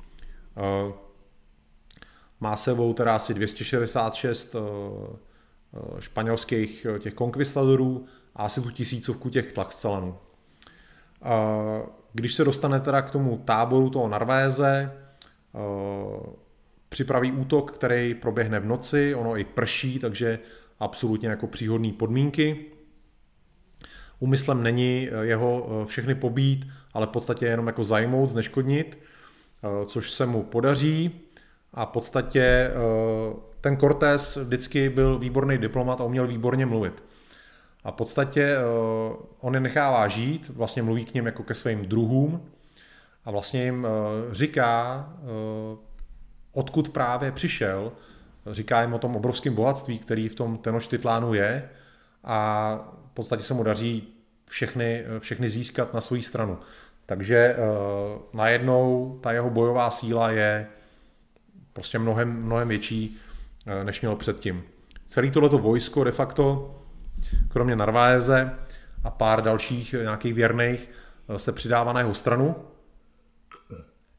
A celá tato obří banda, posílená o mnoho koní, o různý arkebůzy, střelné zbraně a tak, putuje zpátky do Tenochtitlánu. Odhaduje se, že, že prostě teda zpátky se vracelo zhruba 1300 Španělů s 96 koněma a že s nima bylo uh, asi 2000 tlaxcalanů, který s nima šli v podstatě zpátky. Nicméně z Tenochtitlánu přichází zpráva o tom, že uh, tam došlo k boji mezi Alvaradem a mezi Aztékama a Cortés uh, musí zase spěchat zpátky, protože Alvarado má údajně být obležený v paláci aby si co nejvíc zkrátil cestu, tak jde přes hory, takový mexický Sierra Madre Oriental. Co se tam, co se tam stalo mezi tím v, v Tenochtitlánu? Alvarado, který v podstatě teď zastupuje Cortéze a hlídá Montezumu, tak je požádaný, jestli dovolí Aztékům slavit takový jeden svůj svátek, co tam mají, kdy on teda souhlasí, ale podmínkou je, že nedojde k obětování lidí. 22. květen 1520 se má konat tenhle ten svátek. Jednoduše tam došlo k masakru. Jak Aztékové, tak Španělé vlastně dávají jako jiný výklad těch událostí. Španělé tvrdili, že se pokusili v podstatě zabránit obětování lidí, že v podstatě ty Aztékové proti ním chtěli povstat, že se to oni dozvěděli, že až skončí slavnosti, takže ty Aztékové povstanou, takže v podstatě udělali takový preventivní úder proti ním. Aztékové zase tvrdili, že eh, Španěli zlákali zlatý ozdoby, co na sobě měli. Eh, tím bych si nebyl úplně jistý, protože eh, ty Španělé v tom paláci v tu chvíli měli už tolik zlata, že možná už je ani tolik nezajímalo. Takže kvůli nějakým setkám pochybuju, že by jako nějak vyváděli. Každopádně mně přijde pravděpodobnější teda ta varianta, že ten Alvarado věřil tomu, že se chystá nějaký povstání a aby předešel tomu, tak v podstatě eh, v jednu chvíli obsadil únikové cesty z náměstí, kde se ta slavnost konala a pak s 50 vybranýma mužema v podstatě vstoupili na to náměstí, kde bylo asi 600, 800 slavících eh, lidí bezbraných, který tam de facto rozsekali na kusy v podstatě. Eh, neutek jim nikdo, kdo se někam schoval, byl nalezen a všichni byli zabití. Eh, nicméně tohleto vraždění vyvolalo eh, samozřejmě vztek Aztéků a celé město se zbouřilo a v podstatě zautočilo na ty Španěle. Eh, ty se ukryli v tom královském paláci, kde se zabarikádovali, nicméně ty Aztékové se opravdu jako byli zůřiví, snažili se dostat dovnitř skrz hlavní bránu, v podstatě málem se jim už to podařilo, a Alvarado byl docela zoufalý, takže vyzval Montezumu, aby vlastně eh, promluvil k těm Aztékům eh, z takové terasy. Eh, Montezuma předně předstoupil, nicméně ty už ho přestali vnímat jako krále, jako boha a když ho viděli, tak vlastně takhle. V normálním stavu bylo skoro zakázaný se na Montezumu podívat. V podstatě pokud jste se s ním setkali, museli jste se koukat do země. Teď se tam vlastně na ně všichni dívali, nikdo nějak nejásal, všichni mlčeli, což bylo špatný znamení. A ten Montezuma, který byl opravdu pod kouzlem těch Španělů, tak těm Aztékům říkal, ať přestanou bojovat, protože na ty Španěly jednoduše nestačí, ať to nechají, ať se, ať se vzdají. Aztékové ale samozřejmě tyhle, ty, tyhle ty slova je rozuřili, takže začnou na ně házet kameny, střílet po něm šípy. On dostane několik zásahů, než tam zasáhnou Španělé, který ho krejou štítama a vlastně dostanou ho dovnitř. Eh, nicméně ty, eh, ty zranění, které on utrpěl Montezuma, byly v podstatě smrtelný a on po několika dnech umírá. Ty Španělé jsou obklíčený v tom paláci, v podstatě skoro bez jídla, bez vody, Eh, nemají úniku a vlastně čekají na Cortezův návrat jako na, na smilování. Eh, ta cesta jeho trvá opravdu dlouho, oni tam jsou v podstatě měsíc skoro eh, zavřený, zoufalý, už vlastně se vidějí mrtví. Ty Aztékové na ně nějak jako už jako neutočejí divoce, ale jsou, jsou obklíčený. A volej si eh, vlastně tím, eh, tím, že Montezumu už vlastně neuznávají, oni teda nevědí, že umře, umřel, ale už ho neuznávají jako krále a vyberou si novýho krále, jeho mladšího bratra, jehož jméno asi nevyslovím, Kuitlahauk. Jeho prostě mladší bratr, nový král Aztéků. Eh, Cortés teda nakonec konečně doráží s tou svojí velkou silou, tím, že vlastně eh, eh, hněv těch Aztéků směřuje na ty v tom paláci, ale ne na automaticky všechny Španěly v tu chvíli, tak Cortéze a tu jeho, tu jeho výpravu nechávají projít, nechávají dojít do královského paláce. to setkání s tím Alvaradem a s těma Španělama tam a i s těma Tlaxcalanama nějakými, tam, že bylo prej hrozně dojemný. Ty jako by se znova narodili, ty, ty, ty Španělé v tom paláci. No a v podstatě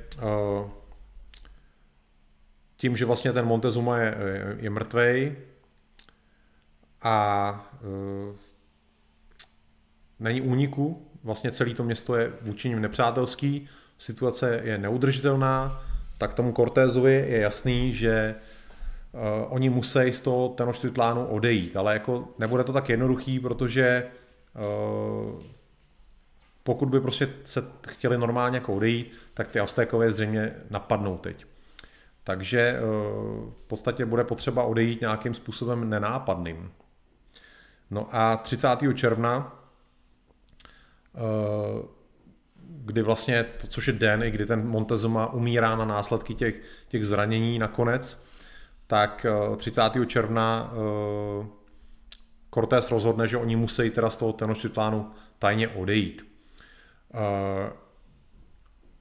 Oni vědí, že v bitvě že by neměli šanci uniknout eh, formou boje, protože eh, ten vlastně Tenochtitlán, kromě těch velkých náměstí, byl tvořený úzkýma uličkama, eh, kdy vlastně ze střech domů ty Aztékové házeli po nich kamení a cokoliv.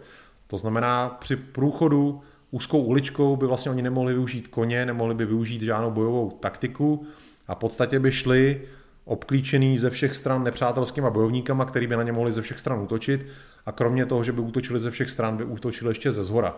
Takže jakoby eh, forma boje, ústup bojem eh, nepřipadal v úvahu. Takže museli odejít nějakým tajným způsobem o tam teď. Eh, teď vám ukážu další fotku teda. Jinak ještě jsem vám neukázal Montezumu, Takhle nějak eh, mohl vypadat Montezuma zhruba. Asi nebyl tak svalnatý, byl to spíš vychrtlík, ale zhruba takhle nějak mohl vypadat. No a teď vám ukážu, jak vypadal Tenochtitlán. Tohle jsou vlastně uprostřed ten, ten ostrov a vidíte, že z toho vedou ty různé cesty uh, pryč. Eh, ty cesty byly, eh, to vám ukážu za chvilku obrázek, eh, v podstatě byly, byly to takový náspy, kdy tam vlastně normál, oni tam předtím nestáli, tam samozřejmě bylo jezero a ty Aztékové vybudovali, vybudovali takový náspy, který spojovali mosty odstranitelný a tím tím způsobem se vlastně dalo dostat na ostrov i, i z ostrova. Takže tímhle tím způsobem se vlastně museli ty eh, Španělé a Tlaxcelani dostat i ven. To dám pryč zase. Eh, Španělé si postavili takový jako mobilní most, ponton, který hodlali používat prostě k přechodu těch, eh, těch překážek, těch jako mezer. Svým koním obalili kopita, aby, aby neklopítali, aby nebyli slyšet. A e, co se ukázalo jako zásadní chyba v tu chvíli, e, naložili na sebe tolik zlata, co dokázali odníst. Vlastně koně zatížili e, zlatem, sami sebe zatížili zlatem. Prostě nehodlali to tam nechat a nabrali tolik zlata, co to jenom šlo. No a ten jejich zástup, který mohl čítat i s těma tlaxalanama několik tisíc lidí, přes tři tisíce zřejmě lidí, včetně nějakých civilistů a žen, tak v noci z 30. června na 1. července eh, se oni velice tiše začnou plížit eh, z toho královského paláce v podstatě pryč směrem na eh, jakoby západní část města, kde je vlastně nejkratší cesta ven. Takže takhle si tam jako tak pochodujou tiše, eh, za začátku výborné podmínky, nad tím jezerem eh, vysí mlha, eh, takže jako není ani moc dobře vidět, zpočátku jdou fakt jako tiše, nikdo o nich neví, ty lidi, ty zvířata procházejí potichoučku, všechno prostě klape. Nicméně ve chvíli, kdy dojdou teda k vodě, to znamená jako k tomu náspu, dejme tomu, který vede pryč, tak je tam nějaká žena, která si jich všimne a začne křičet, že naši nepřátelé odcházejí nebo utíkají a pomoc, pomoc a prostě cokoliv se asi dalo v tu chvíli eh, křičet. A jako taková řetězová reakce to samozřejmě eh, vzbudí eh, celé město a ty Aztékové začnou přibíhat jako nejen ze všech stran, ale zároveň začínají připlouvat na loďkách, na člunech, ať už těma kanálama nebo v podstatě okolo všude. A pro ty Španěly a pro ty jejich tlaxalanský spojence v tu chvíli v podstatě začíná peklo. Eh, celé to město, muži i ženy, bavíme se opravdu o deseti tisících, možná i sta tisících, pokud bychom fakt jako brali, že všichni vyrazili. Celé to město obrovský eh, v zuřivosti eh, se snaží ty Španěly a ty Tlaxaleny zabít a jdou po nich. Jediný, co je v podstatě chrání před nějakým absolutním masakrem, je to, že samozřejmě je tam omezený prostor. Ty úzké uličky, že v podstatě ta celá ta masa těch lidí není schopná se tam v podstatě na ně navalit. Ale kdo není schopný se na ně navalit, tak vlastně se snaží vlastně dostat k ním přes ty kanály vodní a vlastně okolo těch náspů, který, okolo toho náspu, co vede pryč, vlastně taky vede voda, takže tam všude jsou ty čluny. Takže de facto ty Španělé tlaxalani jsou obklíčený absolutně ze všech stran, jsou skoro jako v pasti.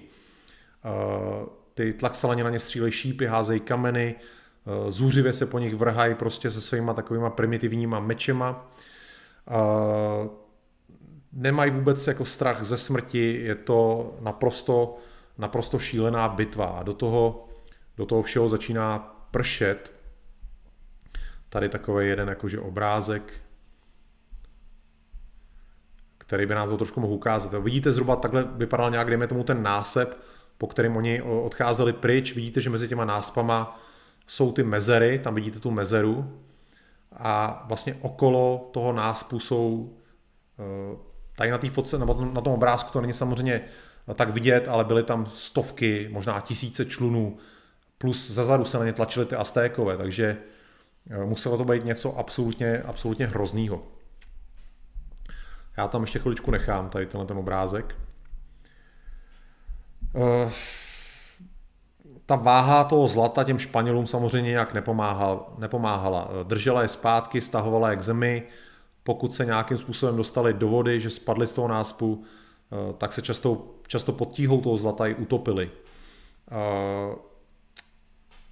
ta bitva byla tak zuřivá, tak brutální, že ty mezery eh, mezi těma náspama se začaly plnit mrtvolama, ať už teda Aztéků, nebo Španělů, nebo těch konňů jejich, nebo Tlaxcalanů.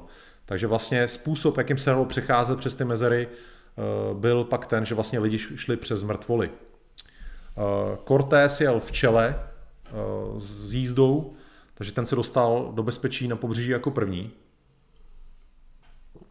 a za ním vlastně šli nějaký další Španělé, všichni byli ranění, úplně všichni byli ranění. Eh, Cortés schromažďuje všechny, co se dostane na druhou stranu a snaží se vrátit zpátky na ten násep, v podstatě pomo- pomoct těm, co se prosekávají ještě skrz. Těch už ale moc není.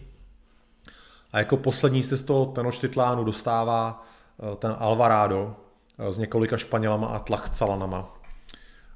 A to místo, kde on přešel Eh, ten kanál, tak se do dneška je to ulice v Mexico City, což vlastně nahradilo Tenochtitlán. Eh, je tam ulice, která se nazývá Alvarádův eh, most. Ještě vlastně se taky říká, že on to údajně měl přeskočit, tu mezeru, ale nemusel, protože byla plná mrtvol, takže přešel suchou nohou. Odhaduje se, že z více než tisícovky těch Španělů Eh, co tam vlastně byli, jich padlo 600, takže obrovský, obrovský množství, eh, téměř všichni jejich ty tlaxcalančtí spojenci tam taky byli povraždění. Takže obrovský masakr. Eh, hodně civilistů tam padlo, včetně žen. Přežila ta Marina, ta překladatelka, ta tlumočnice, což bylo hrozně důležitý. ještě nějaký španělský ženy, mezi nimi i legendární ženská konkvistadorka Maria Estrada. Obrovský byly ztráty i Aztéků, zahynul třeba Montezumův syn, nebo král jednoho z těch tří měst Texcoka, vlastně to město, co leží na, nebo leželo na východním, východním pobřeží. A jinak, jak vidíte i na tom obrázku, co je tady, co vidíte za mnou, Španělé tuhle tu noc nazývali La Noche Triste, což je vlastně noc bolesti, noc smutku. Kvůli tomu, kolik, kolik vlastně kamarádů ztratili a že v podstatě přišli úplně o všechno zlato, který, tam, který si tam vlastně nabrali za ty měsíce, tak všechno to zlato tam v podstatě museli nechat. Tak. E, takže ty, co přežili, teda se dostali na druhou stranu. E, podle jako kronikářů měl Cortés si tam sednout u stromu a, a brečet. E, ten strom tam snad údajně do dneška aspoň nějaká památka po něm je. A pak se vzpamatoval. Je taková jedna důležitá poznámka. Než Cortés přišel do toho Mexika, tak on nikdy nebojoval. Ať už žil na té Hispaniole nebo na Kubě, on byl vždycky úředník, který, který nebojoval. Nicméně eh, v tom Mexiku jakoby se našel a stal se z něj opravdu jakože dobrý eh, vojenský velitel. Takže on se zpamatoval z těch ztrát, z toho neštěstí a eh, zeptal se lidí okolo, jestli je mezi mužema, jestli mezi těma přeživšíma je vlastně hlavní stavitel lodí, který ho sebou měli. A oni mu, ano, ten přežil. A Cortés na to říká, tak máme vše, co je třeba a jdeme. A v jeho hlavě už se v tu chvíli rodil plán na odvetu. Před Španělama byla dlouhá cesta, já vám ukážu ještě jednou ten obrázek těch map, aby jsme pochopili, co se děje. Čekejte. Tak vlastně vidíte, že tam to jezero a vlastně oni jsou teď na, z vašeho pohledu na levé straně toho jezera. Vlastně napravo je ta tlakscela, ten hnědý flek, a, ale oni jsou jakože na levé straně toho, toho jezera. Ještě to ukážu na té jedné fotce. Pom, pom, pom. Jo, oni jsou v podstatě tam u toho tlakopanu, nalevo, ale potřebují se vlastně dostat, obejít to celý a dostat se do té tlakscely. Tak já to zase zmenším. Takže dlouhá cesta přes uh, absolutně nepřátelský území. Uh, jejich v podstatě už jenom hrstka proti tomu, co, co měli. Aztékové je uh, vytrvale pronásledují, neustále na ně útočí.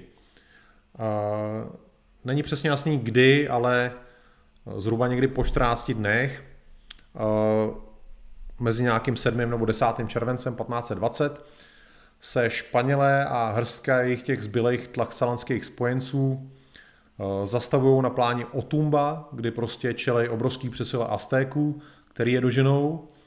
Eh, pořád jsou ještě daleko od Tlaxcaly.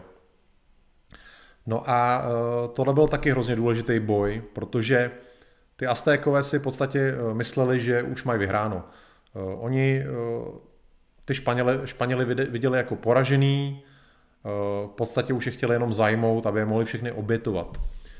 A díky tomuhle tomu přístupu dali těm Španělům čas vydechnout a připravit se. Pokud by na ně zautočili okamžitě, asi by je v podstatě zničili. Ale tím, že oni je chtěli teda zajmout, tak jim dali důležitý čas No a když pak na ně teda zautočili, tak přišla bitva, eh, se kterou ty Aztékové vlastně neměli zkušenost. Oni vlastně do této chvíle ty boje se, Španě, se Španělema znali jenom vlastně z těch úzkých uliček, v podstatě pouliční boj de facto, kdy ty Španělé nemohli za prvý využívat své koně a vůbec nemohli využívat jakoby ty svoje výhody váleční. Tady najednou ale jsou na otevřený pláni, kdy můžou využít ty svoje koně, což se stane vlastně jejich největší výhodou v boji. Takže Aztékové sice zautočejí hromadně, ale Španělé využijou výhody té jízdy, ačkoliv těch konňů nemají nějak moc, tak to stačí, kdy vlastně ty Aztékové nemají jakoukoliv obranu, prostě se na ně rozjede, rozjedou ty jezdci, rozeženou je, posekají, co můžou, stáhnou se a zautočejí znova. Často následuje za útokem jízdy útok pěchoty, kdy vlastně Španělé v brnění s krátkýma mečema v podstatě jsou odolní vůči šípům a podobně a rozsévají smrt. Aztékové proti tomu nemají absolutně žádnou obranu, v podstatě jenom ustupují nebo jsou zabíjení. Ale přesto ta jejich převaha je obrovská a možná by nakonec i zvítězili. Cortés si tohle všechno uvědomuje a rozhoduje, že je potřeba cílit na velitele těch, těch Aztéků že prostě musí je zbavit jejich velitelů. No a uh, ty se samozřejmě lišej uh, oblečením. On to nebylo úplně oblečení, oni ty bojovníci chodili v různých, měli třeba různé ozdoby z peří a podobně, takže uh, díky tomu se mu vlastně podařilo identifikovat, kdo tam vede a, a vlastně uh, identifiku, identifikovali hlavního velitele. Doprovázený Alvaradem a Eh, dalšíma několika konkvistadorama na koních, v podstatě se rozjedou tryskem eh, skrz všechny ty Aztéky k tomuhle tomu, tomu hlavnímu veliteli. Eh, Cortés na něj zautočí takovou píkou, zatímco ty jeho kamarádi tam rozbíjejí osobní stráž toho velitele, zabíjejí, co se dá. No a ten aztécký velitel je pak zabitý mužem jménem Juan de Salamanca, který zvedá bojovou zástavu těch Aztéků, předávají Cortézovi, ten ji zvedne a tohle to v podstatě eh, bere Aztékům srdce. Eh, oni se rozsudíkají na, na všechny strany, Španělé je pronásledují, co, koho doženou, toho zabijou. Prostě velký vítězství, ty Aztékové zmizej, přestávají, přestávají být hrozbou. Eh, díky tomu teda Španělé a ten zbytek těch tlaxalanů můžou pokračovat dál a nakonec teda dorážejí do Tlaxcaly 12. července. Eh, ten fakt, že Aztékové ty Španěle nezničili a že s nimi navíc prohráli takovouhle velkou bitvu, tak má další vliv na odanost těch eh, měst, které jsou pod aztéckým vlivem. Většina z nich je pod tím, nebo většina z nich v tom vlivu byla díky jako síle těch Aztéků. A teď najednou vidějí, že tam existuje zřejmě větší síla a, a už moc nevidí teda důvod, proč zůstávat pod astéckým vlivem a skrz tu astéckou říši se šíří duch povstání nějakého, nebo rebelie spíš, než povstání. Tlaxalani v podstatě eh, velice vřele ty Španěly uvítají, eh, v podstatě jim řeknou, že to, že se jim povedlo uprchnout z Tenochtitlánu, je skoro zázrak, že v podstatě to, že je dřív považovali za statečný, tak teď je vnímají za ještě víc statečný a prostě jako eh, svůj osud s nima eh, naprosto teď spojujou. Eh, starají se tam o ně, vlastně všichni ty Španělé jsou zraněný nějakým způsobem, takže tam ošetřujou, dávají jim oddechový čas. Znova připomínám, že ty Španělé a ty jejich tlaxalanský spojenci utekli v podstatě před stonásobnou přesilou ze středu tohoto velkého města. Takováhle událost nemá si jako v historii lidstva obdoby. Absolutní jako vrchol statečnosti a, a, a bojeschopnosti. Španělé mají dlouhý měsíce na to se zotavovat a připravovat, získat posily, připravit plán války e, s Aztékama. E, Cortés nějaký svoje lidi posílá do Španělska, některý na Hispaniolu, aby vlastně podpořili tu jeho věc, eh, posílá eh, vlastně nějaký zbytky eh, zlata, nějakých artefaktů, posílá dopisy, které vlastně vysvětlují, co se tam děje. Protože, jak říkám, jemu, jemu jde pořád o krk, ze strany toho guvernéra Kuby. Takže musí v podstatě vysvětlit, co tam dělá, že jedná v zájmu španělské koruny. Aztékové posílají Tlaxcalanům posly a žádají, a tím Španěli vydají, ale Tlaxcalani si uvědomují, že pokud by to udělali, tak Aztékové se jim budou určitě chtít pomstít a, a asi je zničej, takže vlastně ty Tlaxcalani teď jim jde o všechno. A nabízejí Tlaxcalani Španělům, že teda budou jejich jako absolutní spojenci, ale žádají po nich různé záruky a různé podstatě podmínky, eh, kdy vlastně Cortés jim absolutně na všechno kývne, že ano, jako udělám všechno, co chcete. Ty Tlaxcalani byli výborní spojenci, ale na tu celou astéckou říši by to určitě nestačilo. Cortés potřeboval mnohem víc spojenců. Uh, ukázalo se, že úkol je to lehčí, než se zdálo. Protože ty Aztékové opravdu léta dlouhý terorizovali úplně všechny. Ty jejich sousedi, ty jejich podaný byli často jenom zdrojem obětí a teď tady mají oni vidinu, že se toho všeho zbaví. Nicméně některým je potřeba pomoc, takže Eh, Španělé a Tlaxcalani útočej na některé eh, menší města, který ničej, aby ostatní přesvědčili, že prostě je dost silný na to, aby je ochránil před těma Aztékama. No a jedno město za druhým, který dříve patřil do astéckého vlivu, tak se přidávají na Cortézovu stranu. Mezitím je v Tenochtitlánu velký zlo. Eh, díky jednomu otrokovi španělskému, který tam vlastně zůstal, se ve městě rozšíří neštovice. Ty Aztékové nemají absolutně žádný protilátky, eh, takže umírají jako mouchy, dá se říct. Eh, kromě toho, že jsou nemocní, eh, tak jsou samozřejmě díky tomu i velmi slabí, nejsou schopní se ani najíst, takže buď umírají na neštovice, nebo umírají hlady. Když po dvou měsících ta nákaza nějak odezněla, tak ten Tenochtitlán měl ztratit až polovinu svých obyvatel, takže obrovská ztráta. Eh, zajímavý bylo, že na eh, ty ostatní komunity žijící tam v té oblasti ty naštovice nějak neměly moc žádný vliv. Že to vlastně zasáhlo jenom ten Tenochtitlán, jako by to byl nějaký osud jejich. Díky tomu, že oni vlastně trpí tu nemocí, slabostí a hladem, tak vlastně nemají sílu na to eh, Španělům nějak čelit a aktivně je vyhledávat. Takže díky tomu jsou opravdu ty Španělé jako měsíce v klidu a mají čas na přípravu na všechno. Hraje jim to obrovsky do karet tohleto. Po téměř 6 měsících příprav eh, tlaxcalanský a španělský vojsko den po Vánocích vyráží zpět eh, k Tenochtitlánu.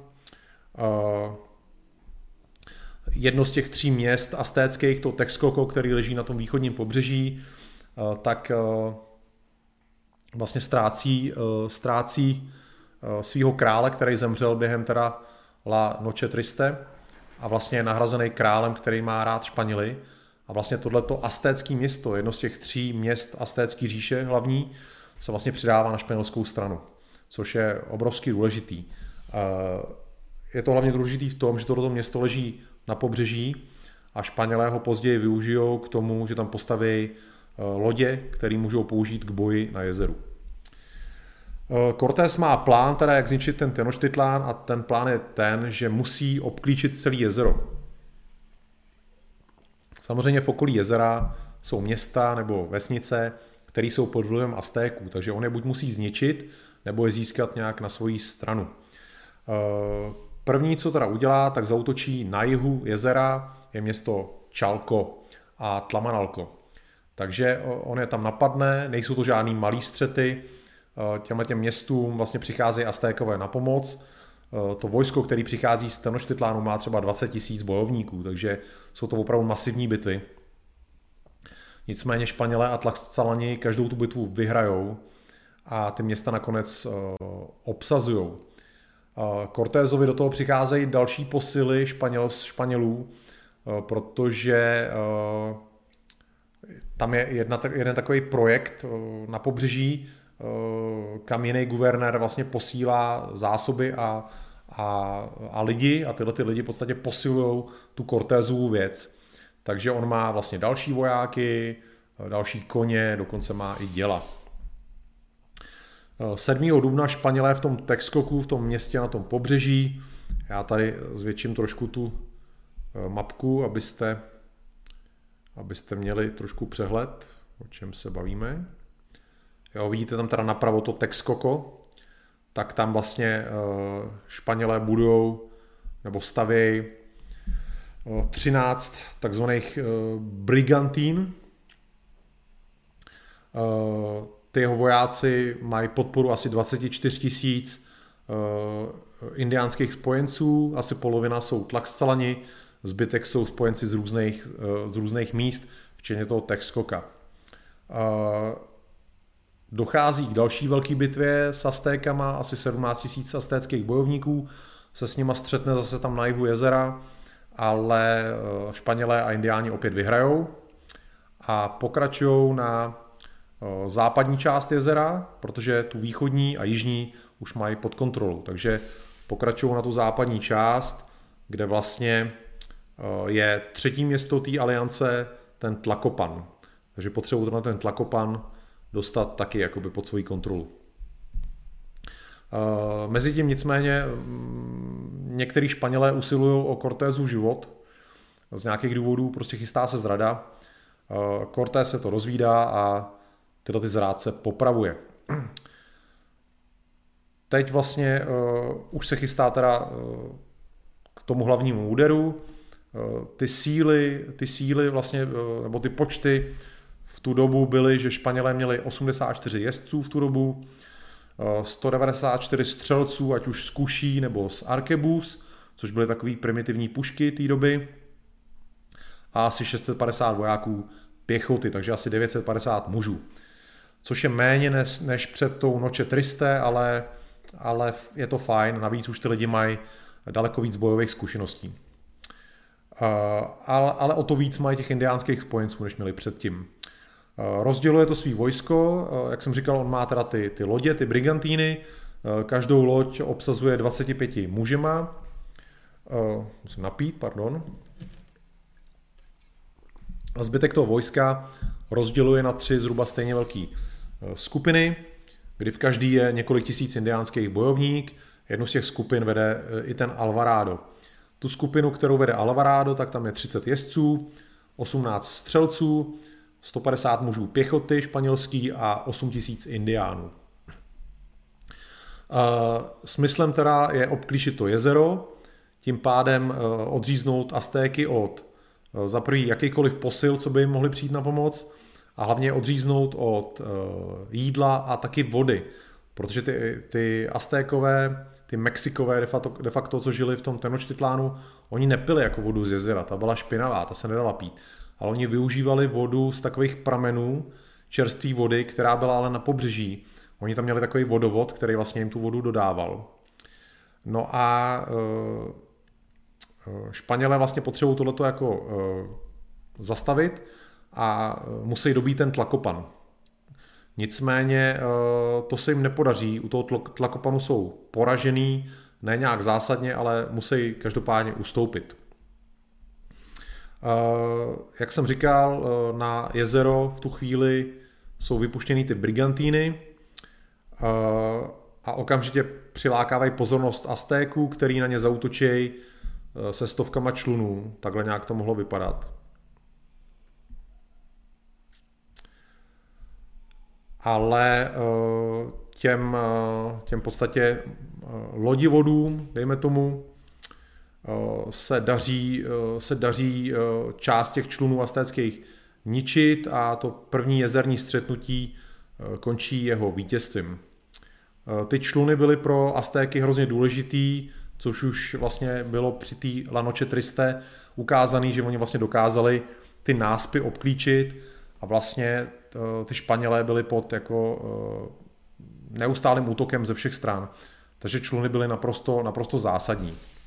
A právě tyhle ty brigantíny to měly tuhle tu výhodu Aztéků uh, eliminovat. Nicméně Aztékové byli vynalézaví, eh, v, měkkých, teda v mělkých částech jezera oni hloubili takové jámy, uh, kde doufali, že vlastně ty španělské lodě uvíznou. Ale taky tam nastražili uh, nabroušený kůly, na který doufali, že se ty španělský lodi narazej a v podstatě tam uvíznou a oni ho budou moc napadnout. Tak, v obrázek lodí můžeme dát pryč. Tak. Eh, díky, teda, eh, díky tomu, že vlastně ty Aztékové neustále vymýšleli nějaký protistrategie, tak se ten boj moc nehejbal z místa. Eh, Cortés se vlastně pokoušel dostat do města a vlastně útočil přes ty náspy, ale byl tam vlastně pod neustálým tlakem těch člunů a zároveň jako bojující astécký pěchoty. Takže boj bojoval přes den a v noci se stahoval zpátky na pobřeží, kdy Aztékové jednoduše zase obsadili ty pozice předtím, takže opravdu to bylo na takovém mrtvém bodě. Eh, řešením bylo samozřejmě v noci tam nechat nějaký hlídky, ale to bylo dost riskantní, ale nakonec to Cortés teda stejně musel udělat, jinak to jednoduše nešlo. Takže se udělalo to, že eh, tam, kam se dostali přes den, tam vlastně na večer vybudovali takovou provizorní obranu, eh, kdy tam byla i jízda, vlastně všichni byli v brnění a vlastně všichni v tom brnění spali, eh, koně byli neustále osedlaný, všichni byli připravení na boj. No a tímhle tím způsobem vlastně krok za krokem de facto ty Španělé v podstatě postupně se dostávali blíž a blíž a obsadili teda nějaký ty přístupové eh, hlavní cesty do města. Do toho se jim dařilo úspěšně bránit člunům, aby město zásobovali nebo aby se z něj někdo dostával. Eh, Aztékové chápali eh, důležitost těch španělských lodí, takže na ně eh, nastražili takovou past, která jim vyšla. Do léčky padly dvě, dvě lodi z těch 13 brigantín, který Aztékové zničili, jejich posádku povraždili. Nicméně díky zajatcům se Cortés dozvěděl, že se chystá jako další past, tak na ní připravil protipast, kdy eh, v podstatě zničil velkou část těch astéckých člunů a oni si od té chvíle už vlastně netroufli eh, za prvý nějaký takovýhle pasti chystat a už si vlastně ani moc netroufali na to jezero vyplouvat. Eh, některá pobřežní města, které byly pod kontrolou Aztéků a které do té doby ještě třeba byly pod jejich vlivem, tak radši teda se Španělama uzavřeli mír, protože bez ochrany těch Aztéků byli zranitelní, takže neměli moc na výběr. Takže vlastně ty, co mohli Aztéky nějakým způsobem zásobovat, tak jejich řady se tenčily. Hm. 30. června uh, Aztékové podnikají přesně rok po La, La Noche Triste, uh, Aztékové podnikají obrovský protiútok a se vším, co mají, útočejí souběžně na všechny tři ty španělské tábory, co tam jsou. Eh, Alvarado měl eh, svůj tábor na té západní straně, eh, tam, kde vlastně před rokem jako jeden z posledních se dostal z toho Tenochtitlánu. Takže vlastně tady skoro na tom samém místě on velí proti útoku svých mužů, vede v podstatě útok jízdy, potom náspu.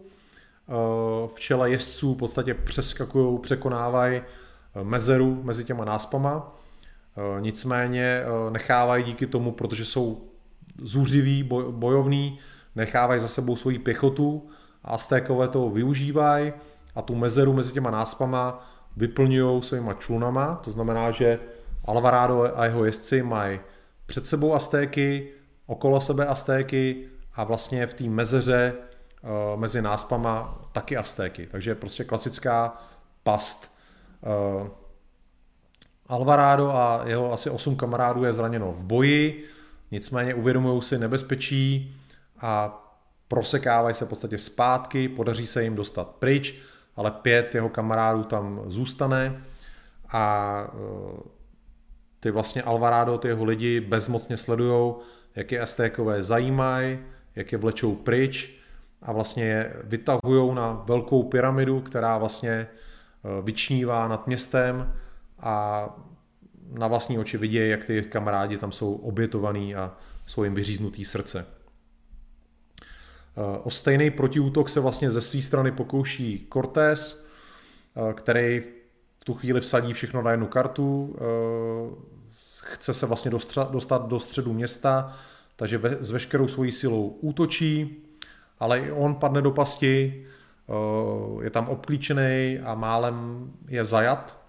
Nicméně jeho taková, dejme tomu, garda osobní obětuje svoje životy za něj. Jemu se podaří uniknout, ale asi 65 Španělů, 65 konkvistadorů tam je zajato obrovskou přesilou. 25 z nich je okamžitě obětováno, jsou jim, uříznutý hlavy. Pět hlav Aztékové hodějí na tábor Alvarada, čtyři hlavy na tábor Cortéze a šest hlav na tábor Sandovala, což byl třetí velitel bojové skupiny. A deset dalších je obětováno bohům. Ostatní ty zajatci jsou pak v průběhu deseti následujících dní každý den obětovaný tak, aby to Španělé viděli. Jinak eh, existuje záznam o tom, eh, co vlastně ty Španělé museli sledovat, ten osud, kde já mám tady jako to v angličtině, takže to budu tak nějak, pokusím se přeložit. Viděli jsme naše kamarády, kteří byli zajatí během Cortezovy porážky, jak je odvlekli po schodech k obětování. Otevřeli jim hrudníky, vytrhli jejich eh, bíjící srdce, které obětovali svým bohům. Eh, indiánští řezníci eh, uřízli jejich ruce a nohy, pak jedli jejich maso s omáčkou pepřovou a rajčaty, taková trošku asi přibarvená věc, a jejich vlastně těla a zbytky hodili lvům a tigrům, tím asi myšlo nějakým jaguárům než, než jako klasickým lvům a, a hadům a ten eh, král astécký pak poslal jejich eh, jakoby no, ruce, paže, nevím, tohleto, nevím, ruce a, a chodidla eh, našim vojákům a stejně tak jim poslal kůži z jejich, jejich tváří, to zase poslal teda do měst jejich spojenců, aby vlastně zastrašili jak Španělé, tak ty jejich spojence. A když vlastně uh, měli uh, tlak salanům házet nějaký tyhle ty zbytky vlastně, uh, že prej uvařili jako části těch těl a dávali to jako tlak salanům a, a křičeli na ně sněste si maso těch vašich bohů a vašich bratrů, pro, protože my už jsme, my už jsme napapaný, nebo něco takového. Takže eh, ve městě teda pokračuje ta eh, fanatická obrana eh, těch, těch Aztéků, která si vybírá teda dáň hlavně u těch indiánských spojenců, těch Španělů, z těch 24 tisíc, který to tažení podporovali na začátku, jich hodně padlo, ale daleko víc jich v podstatě odešlo. A najednou v těch třech táborech španělských už jich je jenom 200, takže jsou na to de facto Španělé už jenom sami. Nicméně stejně jako jsou fanatický ty, uh, ty Aztékové, tak stejně tak fanatický je, je Cortés. Je absolutně odhodlaný uh, tuhle tu válku vyhrát. Tady mám takový ještě obrázek, jak třeba mohl vypadat boj na tom náspu. Jo, tak to zvětším. Násep vedoucí teda do města, kdy vlastně Aztékové útočej ze stran z těch člunů eh, a vepředu jsou vlastně aztécký bojovníci. Takže eh, velice, velice těžký boje. Tak, dáme pryč. No, uh, Cortés má novou strategii, srovnává se zemí každou budovu, na kterou narazí a vlastně jakoby suť z těch eh, domů využívá na zasypávání těch, těch mezer eh, eh, na těch náspech, vlastně, aby tam nemuseli řešit nějaký mosty nebo nějaký pře- přelejzání, přeskoky, ale aby to v podstatě zaházeli a měli rovnou cestu. Mezi tím jeho lodivodi přijdou na to, jak se zbavovat těch kůlů zaražených v jezeře a v podstatě už mají nad jezerem absolutní kontrolu. Aztékové vyhlašují všem, ty jejich kněží vyhlašují, že za deset dní ty Španělé budou mrtví, že, že bohové je potrestají, že budou mrtví. Uh, nicméně, když ani za 12 dní se nic nestane a Španělé dál bojují a dál se blížej, dál stahují tu smyčku, tak vlastně uh, ty indiánský spojenci Španělů se začnou vracet zase. Vrátí se jim kuráž a začnou se vracet. Přicházejí právě včas, protože Aztékové se, jejich spojenci z pobřeží se eh, pokoušejí vrazit Španělům dozad, což by mohlo být fatální, ale vlastně společně s těma indiánskými spojencema, hlavně teda s Tlaxalanama, ale i dalšíma, se jim podaří tenhle ten útok eh, odrazit.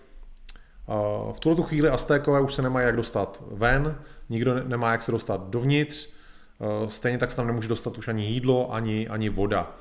Ve městě je obrovský hlad, oni jedí, co se dá, pokoušejí se o poslední útok, kdy útočí všichni eh, na Alvarádu v tábor, ale jejich útok je odražený. Poslední pokusy jejich spojenců jim nějak přijít na pomoc jsou brutálně odražený, takže uh, už vlastně není šance na jakoukoliv pomoc od nikoho. Uh, ve městě mají k dispozici teda jenom tu špinavou nečistou vodu z jezera, která způsobuje u nich průjmy a, celkově prostě špatnost. Uh, takže oni prostě nemají zásoby jídla, nemají dobrou vodu, jsou, jsou hladoví, nemají přátelé, jsou slabí, ale nicméně pořád dál odolávají. Naopak Cortézovi přicházejí posily eh, z Veracruz, jak vojáci, tak zbraně. Eh, takže začíná jakoby konečný útok. Eh, všechny ty tábory tři dostávají rozkaz v podstatě k souběžnému útoku na, na město s tím, že se mají potkat na hlavním tržišti. Takže všechny ty tři tábory, Španělé a jejich indiánský spojenci, vyrážejí po těch náspech vpřed.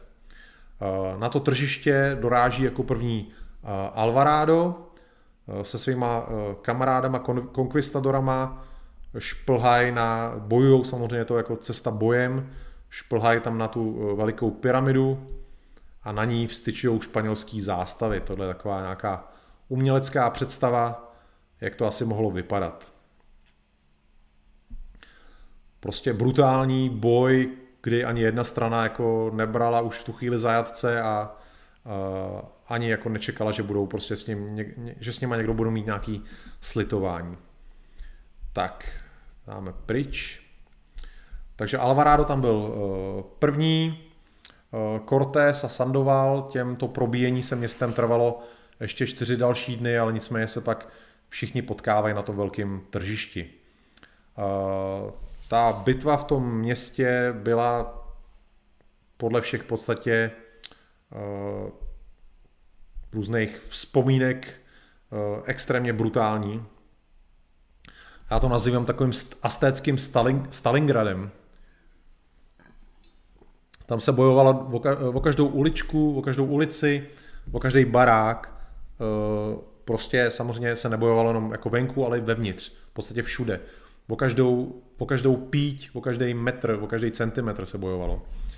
Eh, když se v tomhle pouličním boji někde třeba podařilo Aztékům prostě odtáhnout nějakého Španěle, tak pokračovalo se to obětování. S vyříznutým srdcem končili ty Španělé.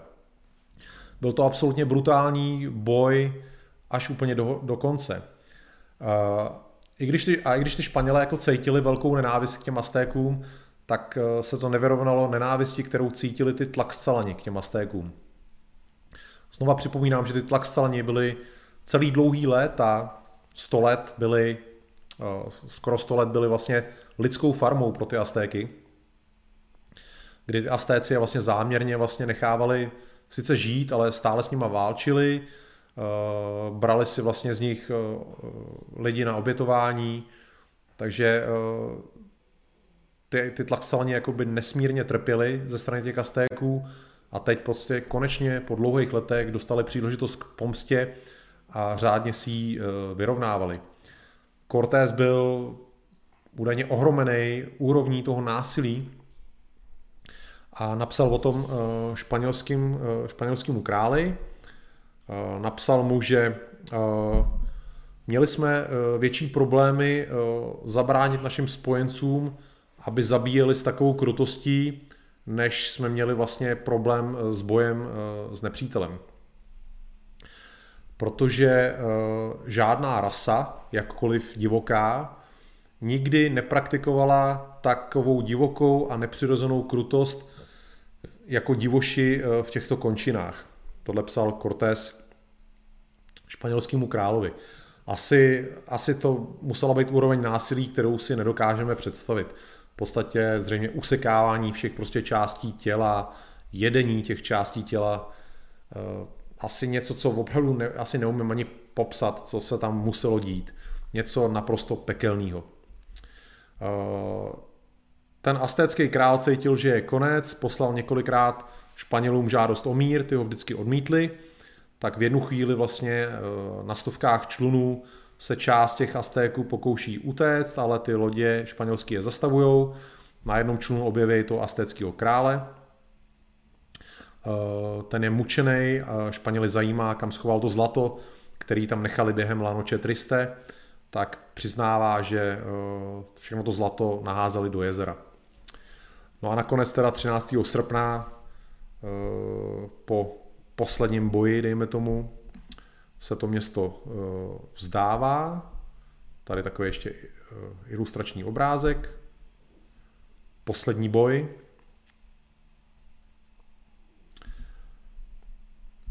No a e, tím nicméně násilí neskončilo, i když jako skončil boj, Aztékovi se vzdali, tak násilí daleka, zdaleka neskončilo.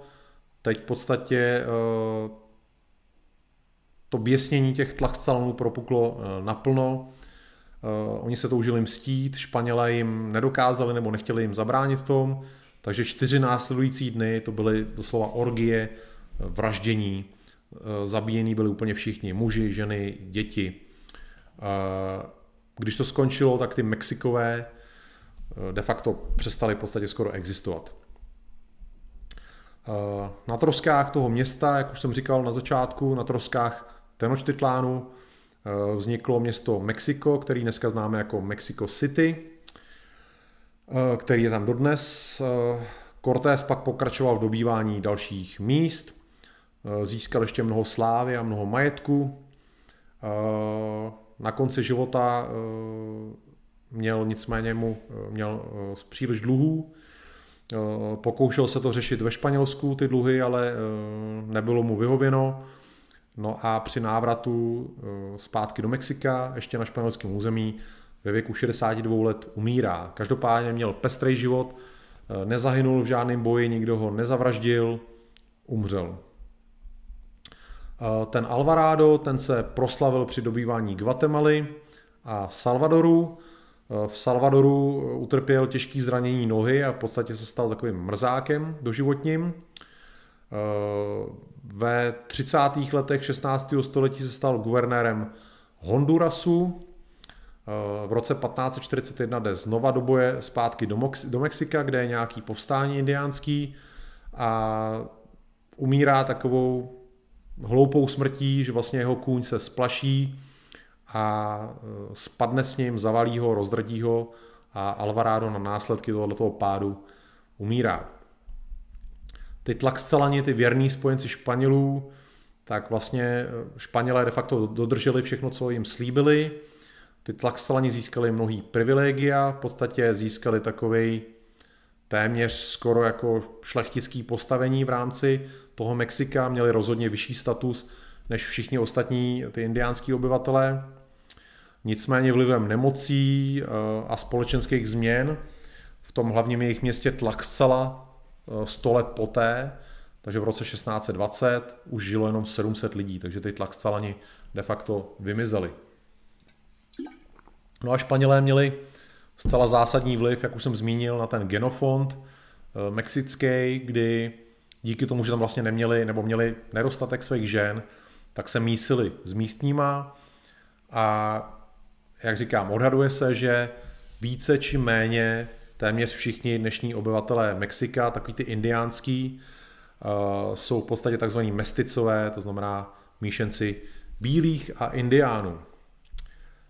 No a to je, přátelé, eh, konec mojí prezentace velký, velký příběh. No a pokud eh, se chcete na něco zeptat, tak to udělejte teď, protože, eh, jak je obvyklé, nekoukám se zpětně na ty desítky a možná více těch vašich komentářů, protože bych se v tom jednoduše neorientoval. Takže co se chcete zeptat a má to hlavu patu, je to nějak rozumný, tak se ptejte teď. Čekám, čekám na vás. Prosím jenom dobré dotazy. Ne, tím vás nechci odrazovat od nějakých vašich dotazů, ale uh, zamyslete se, občas totiž padají bizarní dotazy, tak se zamyslete, jestli opravdu chcete takovouhle otázku položit uh, a pak ji položte. Tak, tady koukám, řešíte nějaký věci úplně mimo. A moderátor to ještě podporuje tady. Pišta se ptá, jestli dávali děti za oběť, dávali, no, jasně, všichni, všichni byli obětovaní. Ale eh, někde vzadu v chatu jsem vám hodil odkaz na tu Wikipedii, kde je ten kalendář z těch jejich obětí, eh, kdy vlastně v, určitý, eh, v určitou dobu v roce měly být provedeny různý typy obětí, tak se tam podívej, že vlastně i děti byly obětované.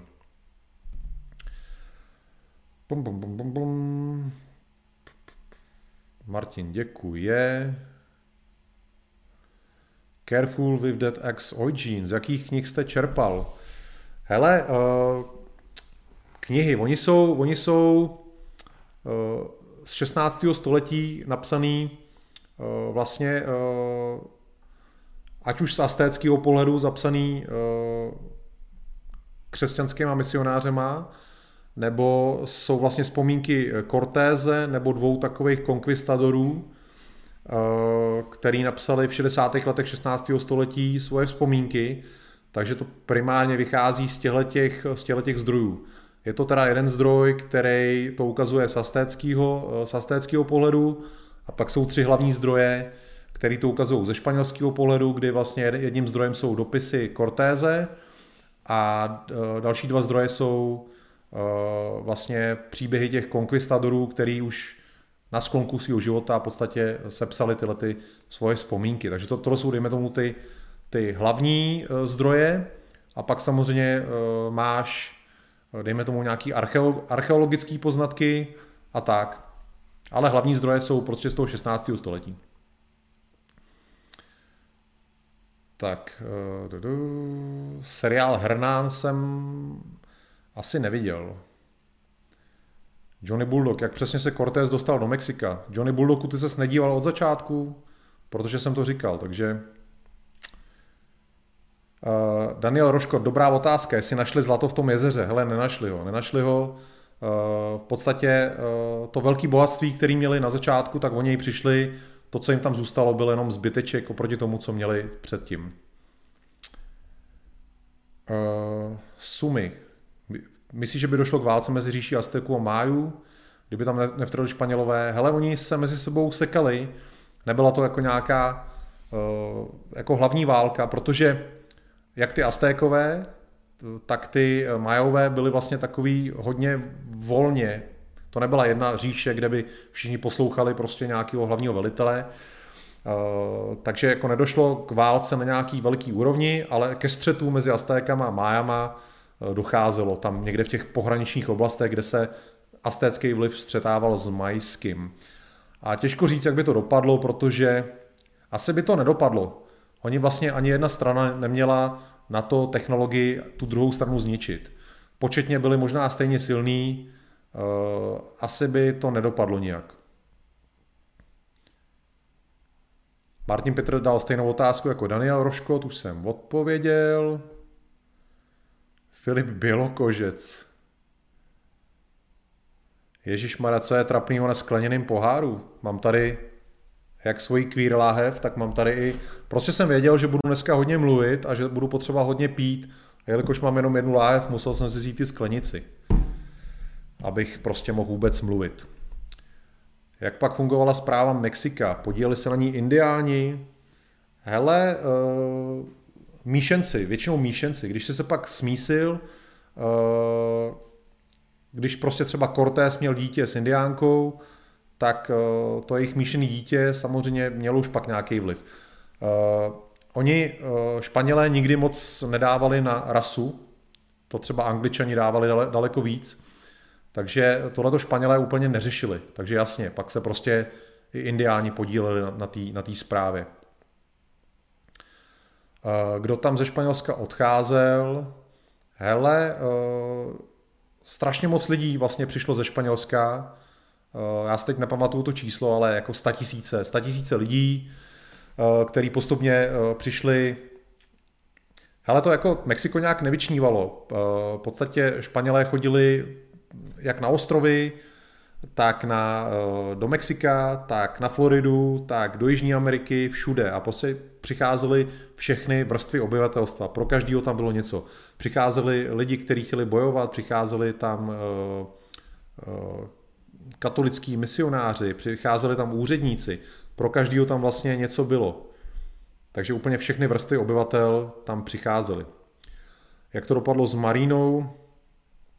Hele, jako nijak. Marina se stala ženou eh, Cortéze a měla s ním, tuším, pár dětí. Nevím kolik, ale eh, Marina dopadla dobře.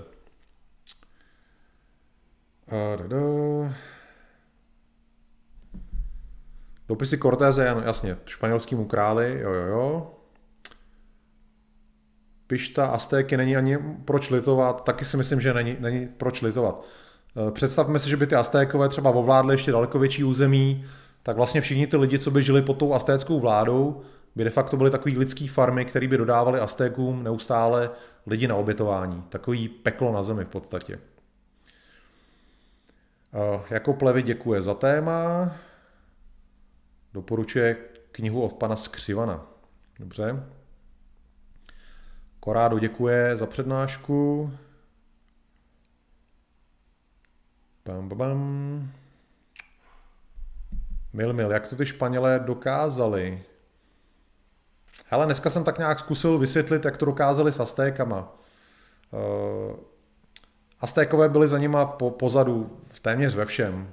Uh, neměli tu technologii, a, ale samozřejmě, jak říkám, uh, asi by, asi by ty Španělé nikdy ty Aztéky neporazili nemít těch indiánských spojenců.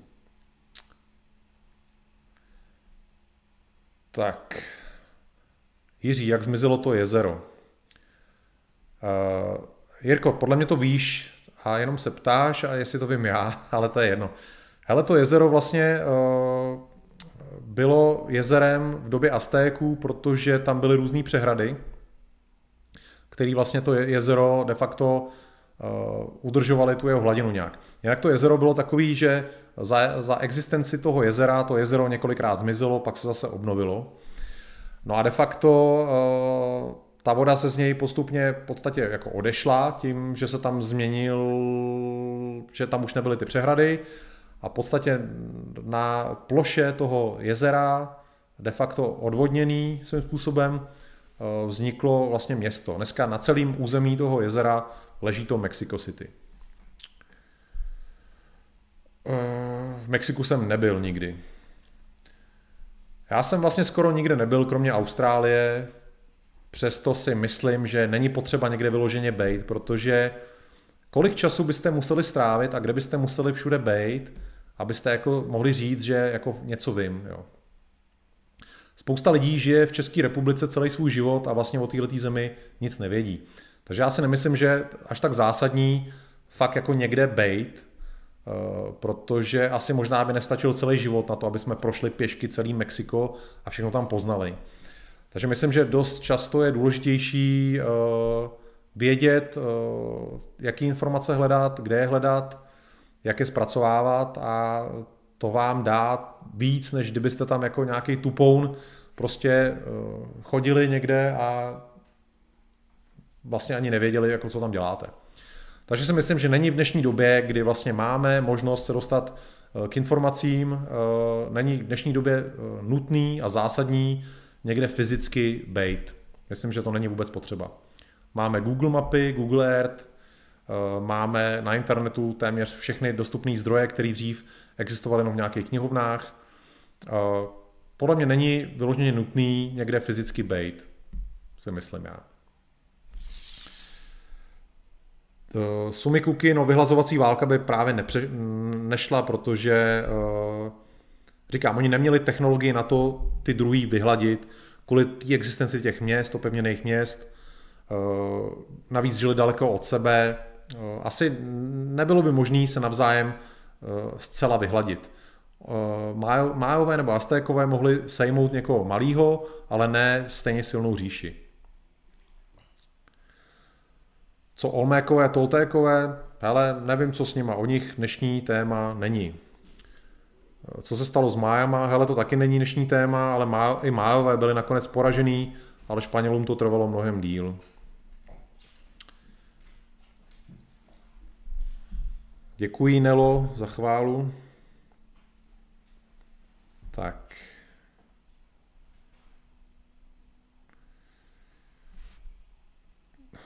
Je lepý modílek, ty furt, ty furt něco lepíš. A díky za chválu.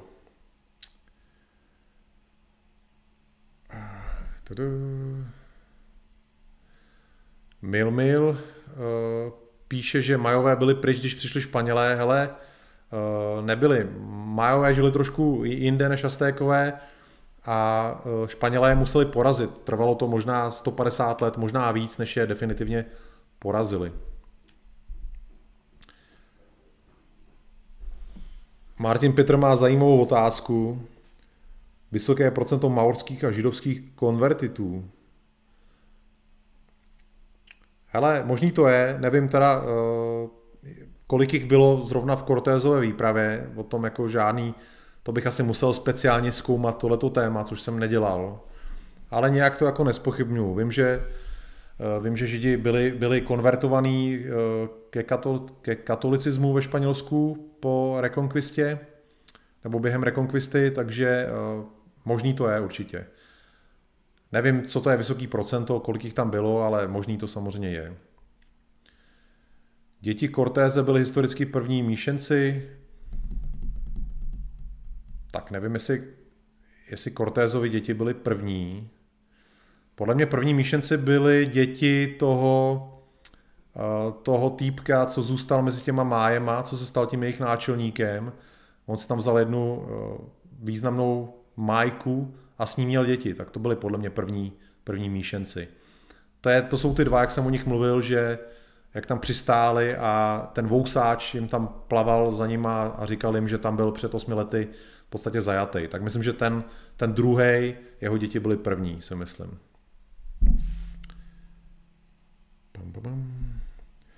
Tomáš Novotný mě informuje, že v údolí Mexika byla většina kmenů praktikujících oběti, ne na stékové. Tomáši, díval jsi se od začátku, jestli ano, tak nevím, proč to píšeš, říkal jsem to, pokud se od začátku nedíval, tak chápu, že eh, se snažíš teda obohatit tady diskuzi. Ale tohle to padlo samozřejmě. Sumikuki, co je mě divné, jak to, že indiáni na území USA nedosahovali na Aztéky, Maje, Inky, nebo který se ze severoamerických kmenů byl kulturně na výši. Tak děkuji za tuto otázku. Tak důvodem, proč vlastně eh, ve střední a jižní Americe byly tyhle ty větší civilizace početnější a v severní Americe tolik ne, je asi hlavně díky podnebí, bych řekl, eh, kdy vlastně eh, to podnebí střední jižní Ameriky umožňovalo rozsáhlejší zemědělství, který bylo schopný uživit velký komunity. Vlastně pokud porovnáme třeba Kanadu, a jich Spojených států, tak eh, ty indiáni, co žili třeba, já nevím, v Alabamě nebo podobně, tak se jednalo celkem o početný kmeny, právě díky tomu, že tam byli schopní vlastně mít zemědělství. I vlastně v povodí řeky Mississippi byly různé kultury, které dosahovaly, blížily se úrovni třeba Aztéků. Takže bylo to celkem jako početní kultury. Nicméně pokud jdete víc jako na sever, severovýchod, kde je eh, velkou ča- velká část roku vlastně je zima a to podnebí tam není jako vhodný pro zemědělství, tak samozřejmě oni nebyli schopní uživit uh, nějaký větší počty lidí, díky tomu vlastně nebyli ani schopní zakládat nějaký větší města.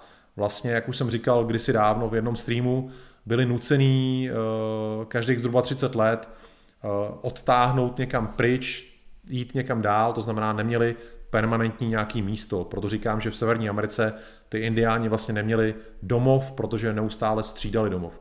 Takže myslím, že ten důvod byl hlavně ten, že bylo rozdílný podnebí, kdy střední Jižní Amerika byla vhodnější pro v podstatě udržení velké populace na jednom místě díky zemědělství, což to drsnější podnebí toho severu Severní Ameriky neumožňovalo.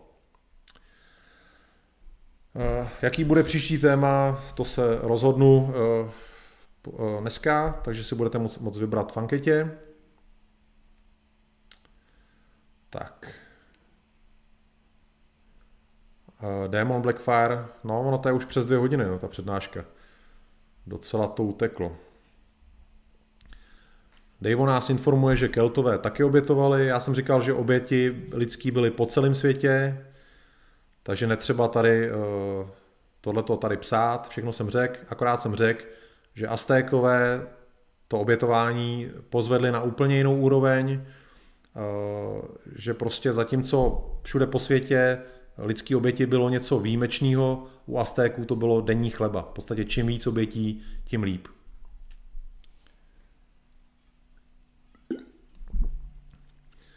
Sumy. Musíš si v cizině udělat kamarády, třeba v baru. Hele, pokud narazíš na kretény v baru, tak to jsou ti kamarádi k ničemu, který ti budou říkat jenom o nějakých kravinách. Úplně v baru bych si asi nehledal, nehledal lidi, o, o kterých se chci uh, dozvědět nějaký důležité věci. Uh, tak, děkuji Johnny Bulldogovi za, za jeho díky. Tak.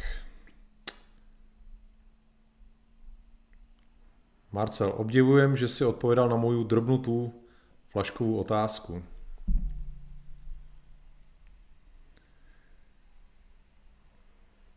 Byla podle tebe nějaká možnost mírového soužití s tou indiánskou kulturou?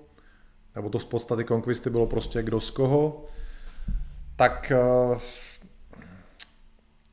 s těma Aztékama asi těžko. Vlastně ty Aztékové eh, byla, jak jsem říkal, byla to dominantní expanzivní síla, Španělé pro ně byla konkurence, takže eh, nemohli by v podstatě vedle sebe žít. Pokud bychom ale jako vynechali uh, Aztéky, tak Španělé byli třeba úplně jiný než Angličani nebo Francouzi. Francouzi a Angličani se většinou jako snažili výjít s těma, co tam jako s něma žili, uh, ale Španělé byli celkem brutální, vlastně všude, kam přišli. Uh, využívali vlastně uh, všechny na otrockou práci. Násilně se snažili vlastně pokřtít ty indiány. Takže asi ze strany Španělů to možný nebylo. V podstatě to byl fakt jako střed dvou světů, kdy ty Španělé vlastně uh, nebrali ty indiány moc ani za lidi a, a podle toho se k ním chovali. Takže myslím, že to jako možný nebylo. No. Nakonec vlastně spolu splynuli tím, že se smísili a pak už to bylo jako jedno. No. Ale vlastně uh, ty, uh, ty míšenci Eh, vlastně ztratili tu svoji kulturu a vlastně se svým způsobem pošpanělštili, nechali se pokřtít a pak se vlastně stali, vlastně už pak neměli tu svoji kulturu, takže vlastně už nebylo soužití, ale v podstatě integrace taková. Pam, pam, pam. Jiří, natočil bys o jezuitských městech pro indiány v Paraguaji? Uh, to mě asi nebaví, já úplně nejsem na náboženství, hele. Uh, jaké pocity měli Španělé z pyramid? Hele, uh, tak samozřejmě oni, oni jako byli jako mm, zaražený velikostí těch měst, ale uh, oni přicházeli z Evropy, že jo, kde ty města byly daleko honosnější, uh, takže byli jako zaskočení, že tam narazili na nějaký uh, velký říše, ale oni v podstatě s něčím takovým počítali. Oni si pořád trošku mysleli, že jsou na východě Ázie a tam samozřejmě čekali nějaký civilizace nebo něco takového, takže zase tak jako vyříz, vyřízený z toho nebyli.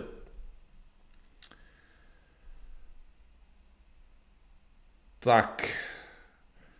Přátelé, mám pocit, že uh, jsme dnešní téma vyčerpali, že jsem odpověděl na všechno, co dává smysl. Uh, už se obávám, že byste tady objevovali jenom klasický nějaký ptákoviny dotazy, který pokládáte jenom, abyste mohli něco položit, což mě moc nebaví. Takže uh, dvě hodiny a čtvrt, celkem slušný čas. Uh, už to asi uzavřeme teda. Uh, díky za vaše dotazy, přátelé. Eh, dneska ještě v noci eh, zveřejním eh, nový téma ankety, kde si budete moct vybrat na příští čtvrtek. No a uvidíme se zase v neděli u něčeho nového, pěkného a zítra v sobotu budeme odpočívat, aby jsme nabrali síly. Puebloví indiáni, nevím, co s nima, takže asi o nich jako nechci dělat nějaký stream. Pro mě tolik zase nezajímají. Tak, natočil. Johnny Bulldog, já nic netočím, já vysílám živě, takže já netočím nic, vysílám živě. Takže bych prosil přesnou terminologii, to za prvé. A jako Johnny Van je asi zajímavý. Nevím, jako jestli o něm nějak stream dělat, jako co o něm povídat, že jo? Prostě řekneš pár jeho názorů politických a pak budeš mluvit o filmech, ve kterých hrál. Nevím, jestli jako je to na celý, na celý vysílání. Každopádně si rozmyslím teď další, nový téma do streamu a vy o, o tom budete hlasovat. Každopádně už přátelé konec a uh, vidíme se, vidíme se prostě v neděli, odpočívejte a já jdu taky odpočívat, protože mluvit dvě hodiny a čtvrt, to je, bych řekl, docela dost. Uh, to ani uh, ve škole profesoři nemluví tak dlouho, dávají si přestávky, ale já jsem nad člověk, takže, ale i nad člověk potřebuje si odpočívat. Takže eh, díky ještě jednou za to, že jste se dneska dívali. Eh, I nějaký finanční příspěvky jsem tam viděl, že jste poslali, takže díky moc. No a přeju vám dobrou noc a posílám vám na závěr klasického kouzelníka. Eh, takže čau, ahoj. Tak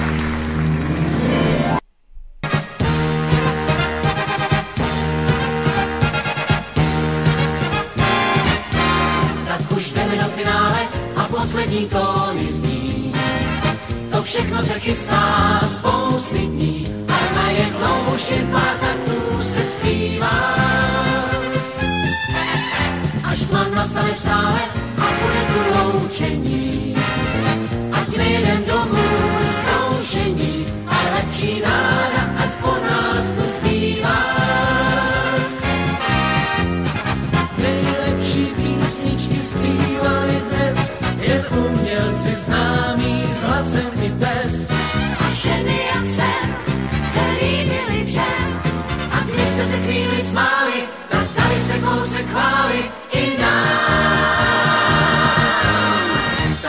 už jdeme do finále a za všechno vážně tím.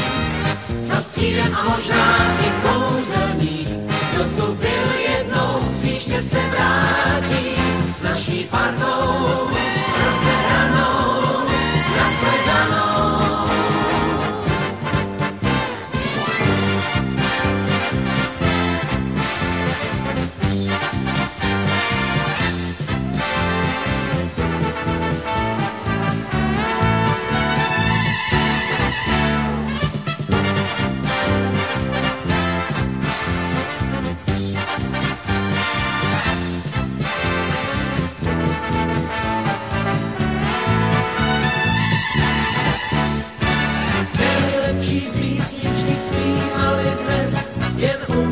si známý s hlasem i bez. A ženy jak jsem se líbily všem. A když jste se chvíli smáli, tak dali jste kousek chváli i nám. Tak my už jdeme do finále a za všechno vážně tým. Za stříjem a možná i kouzelník. Kdo tu byl jednou, příště se vrátí s naší partou.